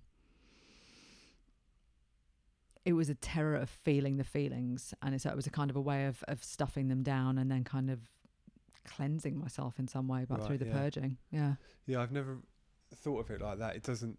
I've always just thought like, it must come from a body image thing, but of course it doesn't have to. Like any any habit we unhealthy habit we form, even Mm. if it's things like self harm or I don't know, it, it doesn't. It, it's, it's it's a cop- coping mechanism, isn't Yeah. it? It could it's something psychological, not necessarily just because you don't like the person you see when you look in the mirror. It's yeah, absolutely, yeah. it's your your brain's way of fighting some other shit, some dark shit that might be going on in your head, I guess. Yeah, completely. Yeah, Right. stuff that you're you're either not equipped to deal with, or you're not ready to deal with, or yeah, it's in my experience and understanding, it's it's rarely as straightforward as I think I'm Uh, fat. Yeah, right. Yeah, And then that, and then so that moved on to bulimia, which is you'll eat, but then once you've eaten, you'll vomit, you'll purge. Yeah, um, and possibly take laxatives too. vomit. Right. And at my worst, um, I was binging and purging six times a day. Really. Yeah, When you say binging, you'd um, eat as much crap as I possibly could, and then basically, just be sick. and then just be sick. Yeah, Right. it's expensive. Yeah, right. I wish I could have all that money back. Fuck. Seems like a terrible waste. And that was going on until um Until I was until around ab- about the same time as I got ill and stopped smoking and all that all that Really? stuff. Yeah, at tw- 26, 27, Yeah, do you can you look back on them years fondly? I can look back at because you must have been having. Although, when we we've both talked about it, we both don't live the party life on tour anymore. But there's we'd be liars if we said we didn't enjoy parts of it. Well, Yeah. I would. Sorry, I can't speak for you. Um, did you enjoy them parts? You could you look back on on fondly still? or- Um, I mean, certainly the n- the eating disorders part of it is no, there's no there's nothing fond I can look back on it with, but I can look back on my former self with compassion. yeah, for sure Yeah. and and um and kind of wish I could go back as as older me and go you know that there's other ways of dealing with this let's let's get you some help yeah, um yeah so I can I can look back at my younger self with compassion definitely which Yeah. is which is a, a you know a, a good place to be um as, as far as the partying and things things are concerned yeah I don't re- don't regret yeah. um Teaches us you wouldn't be who you are today No. without it, right? No, um, and I didn't. You know, I was. I didn't do anything. Maybe I just can't remember, but I, don't think I, did do, I didn't do anything that caused any lasting damage. Yeah. So, um, as far as I'm aware, anyway. Yeah, Um, I mean, I probably made a gigantic ass of myself on a number of occasions, but it was the days before Facebook, so you could get away with it. thank yeah. Mm. God. And Um, everyone else was doing it at the same time. so- Exactly. Yeah. So they wouldn't remember anyway. Yeah. Um, so no, I don't. I don't have to. I mean, I'm not big on regrets anyway. What's happened's happened. What are you going to do? Yeah. Learn from it. Move yeah, on. yeah. Did you? Did somebody help you out of it, or did you get to a stage where you realised you needed help? Um, I was aware from about my, oh, if I'm honest, really, probably from my early 20s that I needed some help, Yeah, but I didn't want to go there and I didn't want to deal with it. yeah, Um, and traveling all the time with work and working such long hours was a very convenient excuse because right. when, when was I going to have time to go and see somebody? good distraction. So as well. yeah, absolutely. Yeah. Yeah. So I haven't got time to deal with that shit. I haven't got Yeah. time to deal with my own shit. yeah, Um, and then when I d- went to do my first teacher training, um, some therapy was offered just a, just as a one-off thing, as a just a, a, a talk with a, a qualified um, psychotherapist counsellor, um, who's a former Buddhist monk, who was teaching on the course, and so I had one session with him, and really liked him, and decided I'd have four, ma- four more sessions during the course, thinking that'll be me, I'll- that's my stuff sorted out, and then we can just get back to normal life. Yeah. And then so you would would you still have described yourself as bulimic at this point? Then? No, no. by Okay, this right. stage, I was I was into into healthy living and um, but just very uh, becoming very aware that there was stuff that I hadn't dealt with Yeah. that, that needed to be dealt with. But how did you come out of the bulimia? Oh, out of the bulimia. Sorry. Yeah. Um, um, yoga actually was a big turning point for me. Right. Finding that, um, but actually, no. That even that was later. Um, you never had professional help then, or no, not for the Family or eating friends disorders. No, you kind of worked it out yourself? worked out myself really. through time. um, I I think it was I got involved in self development way of thinking before I got into the yoga Okay. and yeah. um reading self help books and that kind of thing. And Yeah. that started me with a bit more compassion towards myself. Yeah. Um and started to actually view my body with more respect and compassion and um, rather than taking everything into that I was internalizing out on my body, starting to actually treat my body better, and then discovering that the more I treated my body better, the better I felt about me, and it sort of became a knock-on yeah. thing. So I kind of I um I grew out of it. I I educated myself out of it. Uh, it was it was the beginning of a the kind of path of, of getting better, and but it was it, yeah it, that turning point when I got got ill in my mid twenties, and the- when I around when I gave up smoking, Yeah. that was kind of that started the ball rolling. That yeah. that was a a positive ball. Excellent. Yeah, I do kind of have a theory, and it doesn't work across the board because there's people that have, you know, had worse of times doing things than me. But I do believe you can um, personally improve uh, or self-develop your way out of a lot of a lot of situations if if you've got the presence of mind to say, I, I I'm gonna work this out, and I can work this out, and you're prepared to even spend some money, like you said, you Yeah. went on to then go and see a therapist, which Yeah. which does cost money. But I think Yeah. what always amazes me is that people might be happy to go and spend certain amount of money on clothes or objects or things like that, but then when you tell them how much um, uh, a hypnotherapist might cost per Mm. session, they'd be like, "Whoa, sod that!" It's like, well, why would you invest? Why wouldn't you invest that in yourself? in- Yeah. in your own in your own mind, kind of thing. Yeah. So yeah, I really and that's that's good to hear that you you actually. I mean, I, it, I'm sure it wasn't an easy journey, but you kind of self improved your way out of the situation for a while. Yeah, yeah. I think I think there's a lot that you can do um, if you're prepared to be proactive about it. You have you have to want to, right? yeah, you have Otherwise- to want to, and you have to be prepared to put the work in. You have to know it's not going to be easy, and it's not going to be a quick fix. Yeah, Um, but I do appreciate that the therapy can be expensive. yeah, Um, and yeah, definitely there are things that might people spend money on. It, that was, yeah, it's it, it, it's surprising what you know you will spend money on rather than your self development. If, you- Yeah. if you're not in that place, you know, it's Yeah. like it would have been kind of a ridiculous argument for me if I was spending money on cigarettes. And you're just like, you'll spend how much and shove what up your nose, and yet you won't spend that on therapy. What? yeah, yeah, Um. Uh. But yeah, it's it's it's about realigning your priorities, I think, isn't it? yeah, definitely. Mm. And I definitely. think what you were saying earlier on about having other people around you that are on th- in that kind of mindset, I think that's a massive part of it. You know, if Yeah. you're wanting to change habits, you might have to face the fact that you perhaps need to shift your friend set or yeah, not not abandon your old mates Yeah, just because sure. they're still into it, still things that you're not into, but but maybe shift things so that maybe instead of going out on a bender with them, you meet them earlier in the day and go for a coffee or something like that Yeah. or you know just change the way that you see people who who the, the, the way that you spend time with people who you know are, are perhaps not in the same mindset and the more you start doing healthier things like getting into fitness or self-development or, or any of those kinds of things you meet other people who are on a more similar path and the more support you have from people around you in that mindset i think the, the more help that is yeah, and the more you, you talk about it, I think as well. because I think it takes a boldness to be able to, I think, do what you do on tour, not just fit in, not conform, Mm. drink an alcohol-free beer on the bus, which you will get taken the piss out for. I don't care what anyone says; people will take the piss out of you for Absolutely, yeah. that. And yeah, it it's, it takes a bold person to do it. I think so. Yeah, respect to that. Thank you. Where did you? um Sorry, you were just getting into what you said about the, the therapy. You started Yeah. with the yoga course, and then um there was a therapist that come and, Yeah, th- on the course. he w- he was teaching on the course, and so, So, I yeah. dipped dipped a toe in therapy then. Um, and then at the end of the course, I thought you know that w- that would be that, and I wouldn't see him again Yeah. um, because I could go back to my old excuse of I'm always on the move. And then he told me that he did Skype counselling, right. so that blew my my Yeah. excuse out of the water. And Was honestly, it just it's coincidence that you were doing the um, yoga course and there was the therapist there? pure coincidence. You'd Yeah, never actually actively said, I'm "I've- gonna I've go and still seek got this some out." stuff that I want to work out." no, Right. no, it was that he that, that we were given this opportunity, and I was like, okay, well, it's probably about time. I know it's about time. I know there's stuff to sort out. Yeah. Um, and then, yeah, having the opportunity to do it via Skype. Actually, it's absolutely brilliant. Um, you know, this was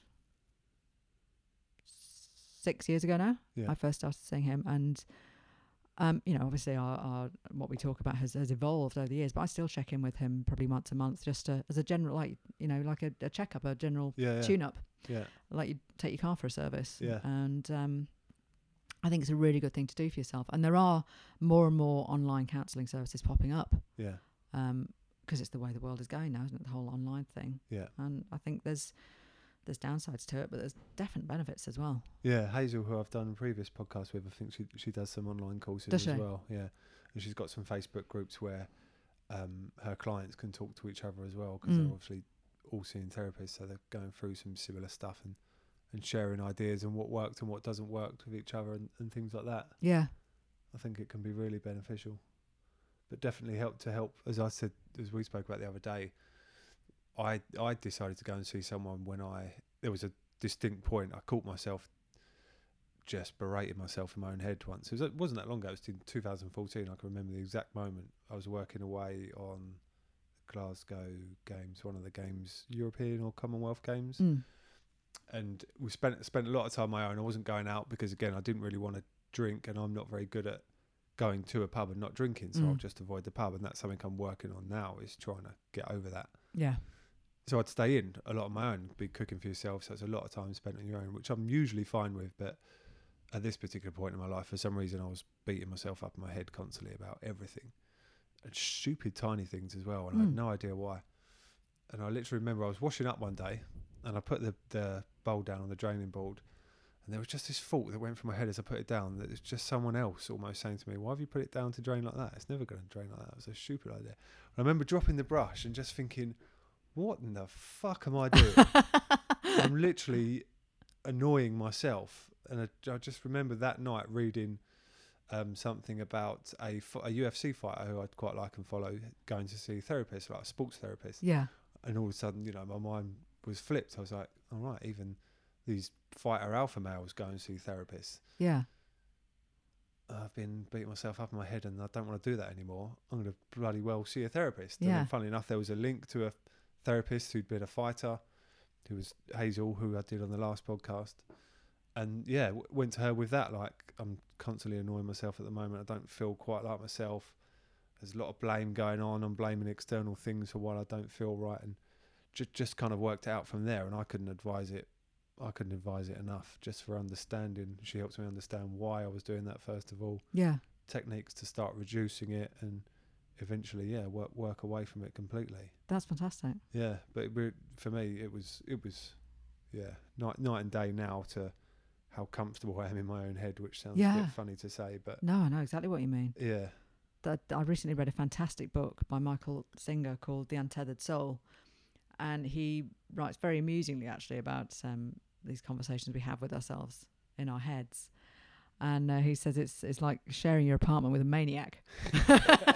that's exactly what it was for me work, yeah and it absolutely is yeah again like what you were saying it made me laugh earlier when you said as you, you sit down to meditate and there's your brain going well what should we do do you want me to sing you a song It's like fuck off maniac I'm Yeah, trying to do Let me something think. Yeah. so did you um do you mind if I ask you about the the stuff you went to see the therapist about that you knew that was going the abuse that, that had happened? Do you mind? if- No, no, it's fine. And feel feel free to what what was it that was that had that you were protecting yourself from? What memories was it that you were? Um, some very difficult. It was it was sexual abuse. So it Right. was some some very difficult um, From an things to age that you process can remember? f- From twelve, Right. Yeah. um, which so that was you know, it, I changed overnight yeah. basically when it started happening. Okay. um, and it was uh, yeah, just a just a an utter. However much you might rationally be able to say to yourself that this isn't your fault, Right. Yeah. um, when something pierces you in the soul like that, Yeah. um, at that kind of age, it's it's very difficult to to rationalize anything about it. It's Yeah. the the damage is too deep Yeah. and so you i was trying to protect myself from f- processing i guess what was going on yeah. and the 'cause feelings you and probably don't know how to at that age. you don't know how to know Well, at any age. no no not at any age you know that any not any, supposed to any have to sort deal with of that. um rape or abuse or any of that sort of thing is not Yeah. something that anybody should have to go through at any age Yeah. um and it's it um it strikes at a, at a part of you that's so incredibly deep and and personal that um it's di- very difficult not to feel any any shame or or um just revoltingness around it you just feel personally i don't know what you know anybody else's experience but it's just this feeling of revulsion Yeah. and just any way of trying to escape that and feeling that I had no control over what was happening to me, that I didn't know a way of making it stop. Yeah.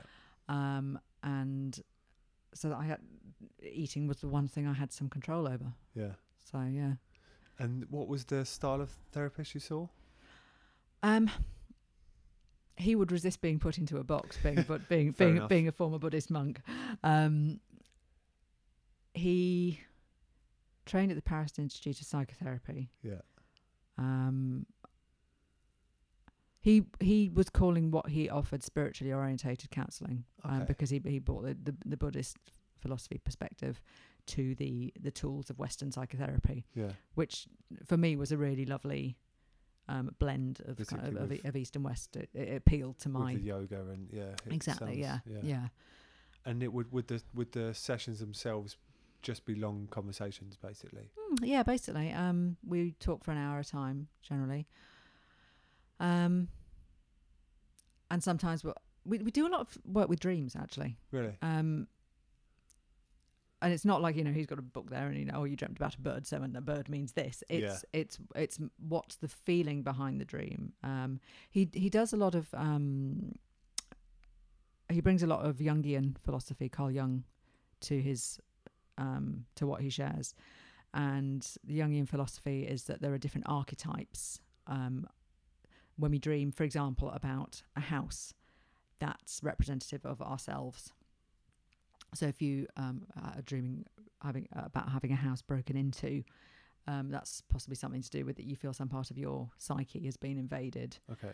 Um, and so he, we would we would talk a lot about if I felt if I had a dream that felt significant, I would write it down, and we would explore that, and very often that would lead to real feeling of shining light in dark corners and and, Okay. and uh, little revelations at each at each discussion. Did you find that was still effective over Skype?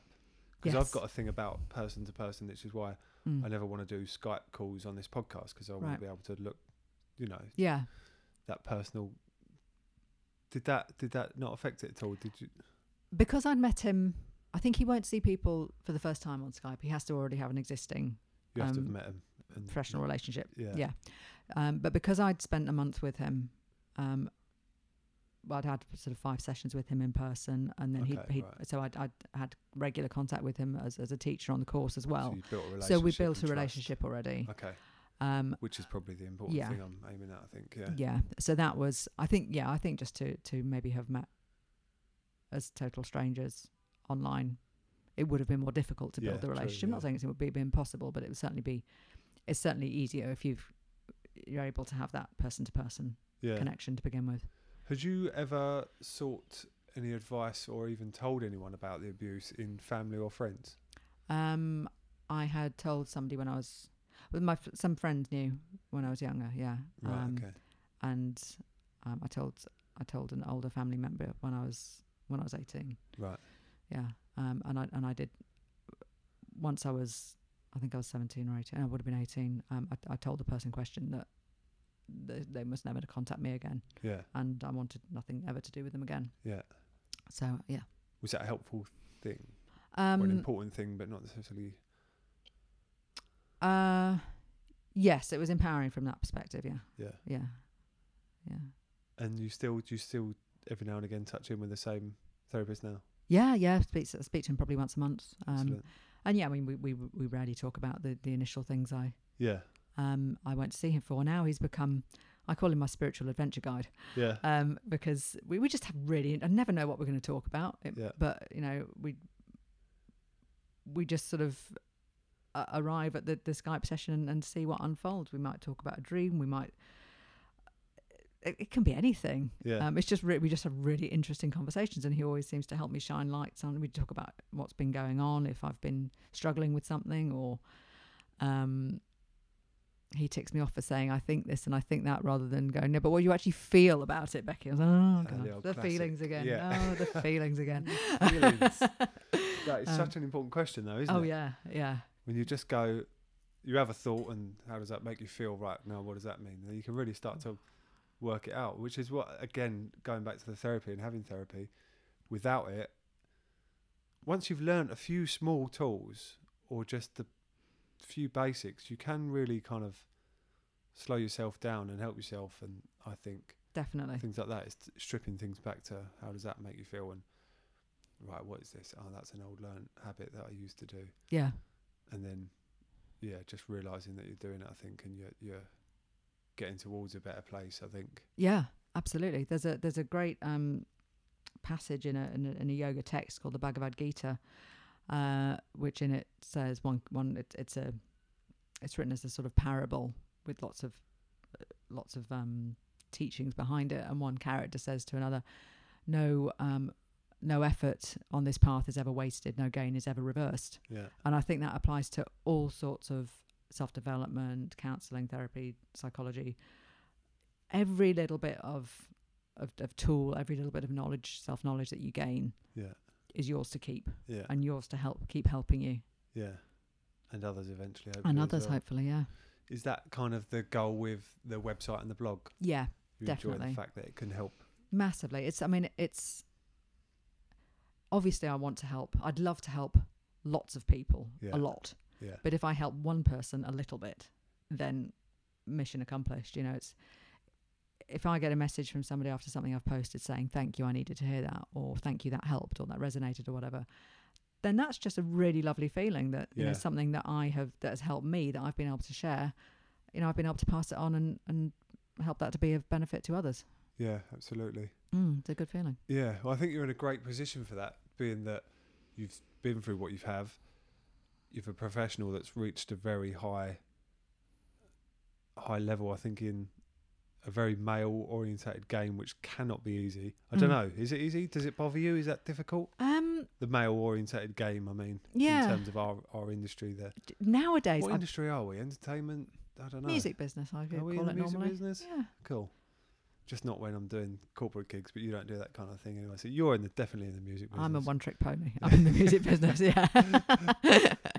um, I don't notice it much at all now. In Do fact, not? it's, it act- actually makes me laugh how much I don't notice it. Really? Like when we were in rehearsals and no, don't notice it, don't notice it, don't notice it for days. And then one day I look around and go, I'm the only woman here. Yeah, only girl in this room.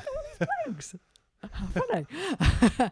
um, and that's generally how it is most of the time. Yeah. Um, when I was starting out, and the one, I mean, I was one of very few women doing it. Um, there were definitely some some raised eyebrows and some skepticism, um, but I generally Doubt me now. found. Sorry. I said, doubt me now. Yeah. Yeah. yes, for the doubters Yeah, this is for you. um, but I generally found that if I just got on with it and didn't take offence at every little thing, um, learned to give as good as I could get yeah, uh, as I got with with the, with the humour and actually realizing that it's you know people will make banter about whatever is different about you and my different thing was that I was a woman yeah, and whilst if anybody was properly out of order, I would There's a line. I would yeah. confront them. But um, but generally it was just banter, Yeah. and generally most blokes are good people, yeah. and um, and I found that you know if I just got on with it and, and worked hard and, and proved myself, then you know I very quickly it it, it ceased to be It's nothing. remarkable again. Yeah. Yeah. it's it yeah you just become one of one of the gang. yeah, and it's probably less of a thing than I'd think it is. Would you agree with that? Or less of the thing than less of a thing than I don't know. It feels like I don't really know my point, but You imagine it'd be more of a thing than I I yeah. Then you've you've made out. You've made a good point that um it feels like water off a I duck's back to you. It, it does a lot to me, and maybe I'm forgetting how hard it was when I was younger. Perhaps I mean there was, I was bullied by somebody, but he was a bit of an ass to everybody. So I don't know if it was anything to do with being female, yeah, and I was always reluctant to jump on that bandwagon of oh it's 'cause I'm a girl. yeah, Um, it's like are you sure it's not 'cause you're being an ass or 'cause you're being a bit shit at your, your job Yeah. that day or whatever. yeah. Um, having said that, I think it's a harder thing for women in America. Okay. I've heard some pretty unpleasant stories from um, women. Um, I'm part of an, uh, an organis- organisation called soundgirls.org, Okay. who I write a blog for and or wrote a blog for, and I, I write guest pieces for them from time to time. Excellent. And it's um, it's really just an organisation encouraging and helping younger women um, into the industry, and and actually just sharing some very interesting technical stuff. And it's open to everyone. It's not just just women. It's it's open to everybody. Yeah. Um, and I've heard some unpleasant things from from girls um, in the states about how they've been treated. And actually, the only couple of times I've had men be really being an arse to me has been local crew in the states. Right. Right. Okay. Yeah. Interesting. Mm. A little bit behind us on the times there, maybe. I don't know. Yeah, it was, it was it was I was it really took me aback because I it's something I've rarely experienced as a problem over here. Yeah. But I think I'm I'm probably, I mean I've been in the business quite a long time now, so I'm you know it's England's a fairly small place and, and most people in and it's a fairly small industry as well. So Yeah. um, most people are, you know, I'm, I'm not an unfamiliar face over Yeah. here. So, yeah, don't know. Did you ever decide to? Um, you, you- I know you always said you wanted to be involved as a sound engineer, and you went to the gig. Did you ever actively decide I want to do monitors for this artist and, and seek seek that out as a goal? No, it was um, Have they always kind of fallen on your lap, job for job? I guess. doing monitors kind of I fell into rather than an, another aspect of it. Um, I mean, I wasn't even aware of monitors being a thing when I first saw somebody mixing front of house. Um, I fell into the monitor side of things through R.G. Jones. Um, Fred Jackson, um, who was Bruce Springsteen's monitor engineer, actually Yeah. taught me to do monitors, which was wonderful. Really? um, and I started doing doing more monitor jobs for RGs, and it seemed to seemed to um, to work out. It's like I seemed to have an aptitude for it. Um, I have definitely gone after gigs that I fancied. Yeah. Um, you know, several several of my my major gigs have come about because I've gone to the production manager in question and said, if that comes up, I'd like to do it. Excellent. Um, yeah, I just think you've got nothing to lose. I mean, I, I'm a big advocate of asking for what you want Yeah. you know, just just be polite and, and state your case. And the worst that can happen most of the time is somebody says no. Yeah. So ask. And then you move on. yeah. Excellent. What um what would you say to um young women, young girls who might be going through stuff that you went through in your well, from twelve till late twenties? Um, From the eating disorders to the what whatever it is that happens happens in your head when you've been through some abuse like that. yeah. Um, being someone who's been there and seems to have come out of it with shining colours. yeah. Um, gosh, that's a big question. It um, is- I would say you are worthy of love. You are worthy of respect and self respect. And you are worthy of being looked after. And that starts with you. And if that doesn't feel like it, that you're in a place that you can offer that for yourself, then get help yeah, talk to somebody. Um, there is help out there for sure, and you can come through the other side of it. This isn't forever, and you you have the chance to rewrite what you think your future's going to be. You can't rewrite what's happened to you, but you can learn to deal with it and you can find a place to put it and you can process it with help. And it, your past doesn't have to be your future. Love it. Mm. Do you think, as you, as you, as the yoga philosophy taught taught a lot of that for sure? Yeah, yeah. There's a lot in there of um, self compassion. Yeah. And um, some of the basic principles are things like nonviolence. Like I said, is the first principle of um, of non-stealing, of um, boundaries, of discipline. There's a lot of very useful stuff which. Um, which can all be applied to self care and also to to a much bigger picture of you know of how you deal with the world and how you you relate with other people and the world around you. But it all starts with yourself, Yeah. and um, I'm very big on looking after yourself and self care, and yoga teaches a lot of that. And sometimes that doesn't mean giving yourself an easy ride. Sometimes that means kicking your own ass. Yeah. Um, Not putting up your own bullshit. not putting up with your own bullshit. Yeah. recognizing, you, s- you know, It's a fine what- line being yourself. the self care and not accepting certain things from yourself, isn't it? Absolutely, yeah, yeah. And the thing I think it's that I've got an awful lot from with the yoga is it's learning to be present and um, recognizing that the thing I do now and in the next ten minutes and in the next hour all has a knock on effect, and I have a choice about all of it. Yeah. Um, I have a choice about what I put in my mouth and how much I move and whether I sit and meditate or not. Or there's lots of things that you do every day that you can choose to do something that's going to make you feel better or something that's going to make you feel worse. And I love the idea of do something that the tomorrow of do something today that the you of tomorrow will thank you for Yeah. it's, I really like the idea that the tomorrow me can get up and go, oh, thank you for getting your shit together and packing your bag tonight instead of leaving stuff all over your room for me to deal with this morning. Yeah. Um, you know, thank you for eating a healthy meal and thank you for, you know, getting on your yoga mat and making this body feel good this morning and, you know, stuff like that. yeah. Because it makes me like myself better Yeah. to to actually do those little things that move me in the direction of have how I want to live my life and how I can be better to myself and therefore better to the people around me. Yeah. That's a good point about in order to like yourself, you have to be acting in a way favourable to you. Yeah, So if you're smoking and you really don't like smoking or really wish you wouldn't, could give it up, I Yeah. guess. Yeah, people like that. People must struggle with with things like that because they're stuck in a habit that they don't like, yeah, which probably means they're relating it to not liking themselves. So mm, probably comes back to a bit more about having that compassion for yourself to actually say, "All right, you're not doing something you should be doing, but yeah, let's not beat ourselves up about it too much. Let's work it out." if- yeah. if and and wanna you, work it you've got a out. new choice in in the next, the very next minute of your life. You have you can make a different choice. Okay, so you fucked up last night. You went out on the lash, and now you feel crap. yeah, But let's not do that tonight, tomorrow night. You know, let's let's make different choices. And Yeah. every day you've got the opportunity to start again. Every day you've got the opportunity to go, okay, screwed that up. Press start. yeah. You know, press reset. We can get over this and just try again. Yeah. What are your vices that you still got that you still let happen every now God, and I've again? given everything up now, haven't I? um, vices.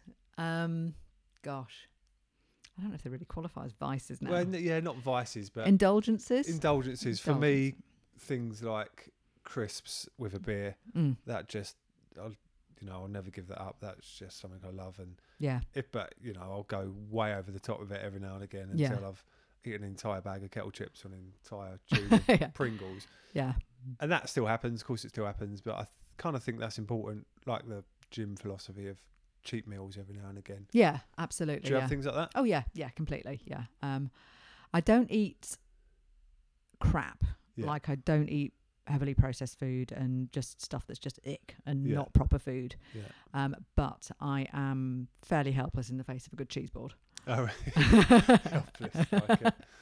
um, and there are certain puddings that I will, you know, if, if they're on the menu in catering, Um, if there's a chocolate mousse or a cheesecake, all bets are off. I'm going in. I'm not Yeah. going in hard. Yeah. I might just have a half portion, but I'm Yeah. going in because I really enjoy it. And I think, you know, a, a, a bit of the less healthy food stuffs, if you know, if you're eating really well, 95% of your diet, then yeah. a little bit of that stuff. I, you know, I'm still not going to go and monster a bag of Haribo probably because it's all chemicals, but yeah. actual real food that's just indulgent. Yeah, yeah, definitely. I'll, I'll get involved. You've managed to find a decent balance there, I think, haven't you? I think that's what it's all about. I think it's all about that balance. Definitely, definitely. Because I st- still do go all or nothing, and it doesn't always quite work, but for now it kind of works. So I Yeah, sort of roll with it. yeah. What um, what kind of keeps you up at night these days? What do you worry about? Um, I'm not a big worrier, thankfully. not? No. Of course you're not. You meditate every day. um, I do. I do have gig anxiety dreams occasionally. Really? in the uh, in in the lead up to a new tour, I might sort of wake up thinking, should I change that microphone for something? yeah, you know, those sorts of things. work work related. Work related things. Um, Because it is a high pressure environment, isn't it? yeah, yeah, and um, Not that I want to stress you out now, but in this job you can fuck up astronomically. yeah. Thanks for that. Ricky. But we all can. I can. no, we can. We So I can- definitely can. like pyramid stage Glastonbury. Like you just look out at that crowd, and either one of us could do something wrong. You're one patch number away from complete disaster. It's insane, isn't it? Yeah. The intensity sometimes. Yeah. I remember doing patch on a festival on uh, a festival in Croatia. It was like dubstep and reggae, and it was like the loudest DJ going on. And I was trying to do a changeover for a, a band that were coming on next. So for those that don't know, a changeover, I'm trying to get the next band ready that are coming on after the DJ. There's no noise levels. It was probably about 110 decibels on stage, and Jesus. for those that don't know, that's hard to think in that kind of noise, even Yeah. with even with um, ear protectors on. Yeah, that makes your brain rattle. Yeah, and I'm trying to do patch, which is basically me plugging the right microphones down the right lines. It's borderline maths, and I was shit at maths, and Hmm. I get round that by having paperwork. But I was, it was probably one in the morning as well, Mm. and I'm trying to concentrate and focus on this Oh, patch yeah. while this DJ's going on. And I remember just trying to patch it, and I didn't have long, Mm. so it was quite high pressure. And I remember just stopping, putting down my patch sheet, and kind of laughing to myself and thinking, "This is insane. This is my job. Like, what is going on? this is just mental." So it is. It's a high. I guess it's a long-winded way of saying it's a high pressure job, isn't it? And yeah, yeah, it definitely is. even yeah. even job for job, artist to artist, you have your different cruxes for, and like you said earlier, it's a lot about the personality of the artist sometimes as Yeah. well. It's about managing that. Yeah. An organisation, one of the things I really admire about the way you work and one of the things I really enjoy about working with you is how organised you are. Yeah, You are I know that if you're on the job, you're going to be all over the patch stuff. You're going to be all over, you know, stuff being where it's supposed to be and labelled and and just yeah, just really organised. yeah. I think it's the, thank you. the only That's- way you can work in this kind of environment. I think so. Some people can operate without it. Maybe I can't. They're going to That's fuck why. it up sooner or later. Yeah, you're probably right. You're probably right. And yeah, again, for me, that's something that I, I dread doing. So I have you have to be organised, and I think you you get to know yourself and get to know what you can get away with and what you can't get away with, and Yeah, what's priority and what's not, and, and things. I think, don't you? yeah. But coming full circle, there was a job that I think I've probably first ever met you on. I mean, and you've done a lot of gigs, so you may have forgotten it. I'm 90% sure it was, was definitely you that was on it.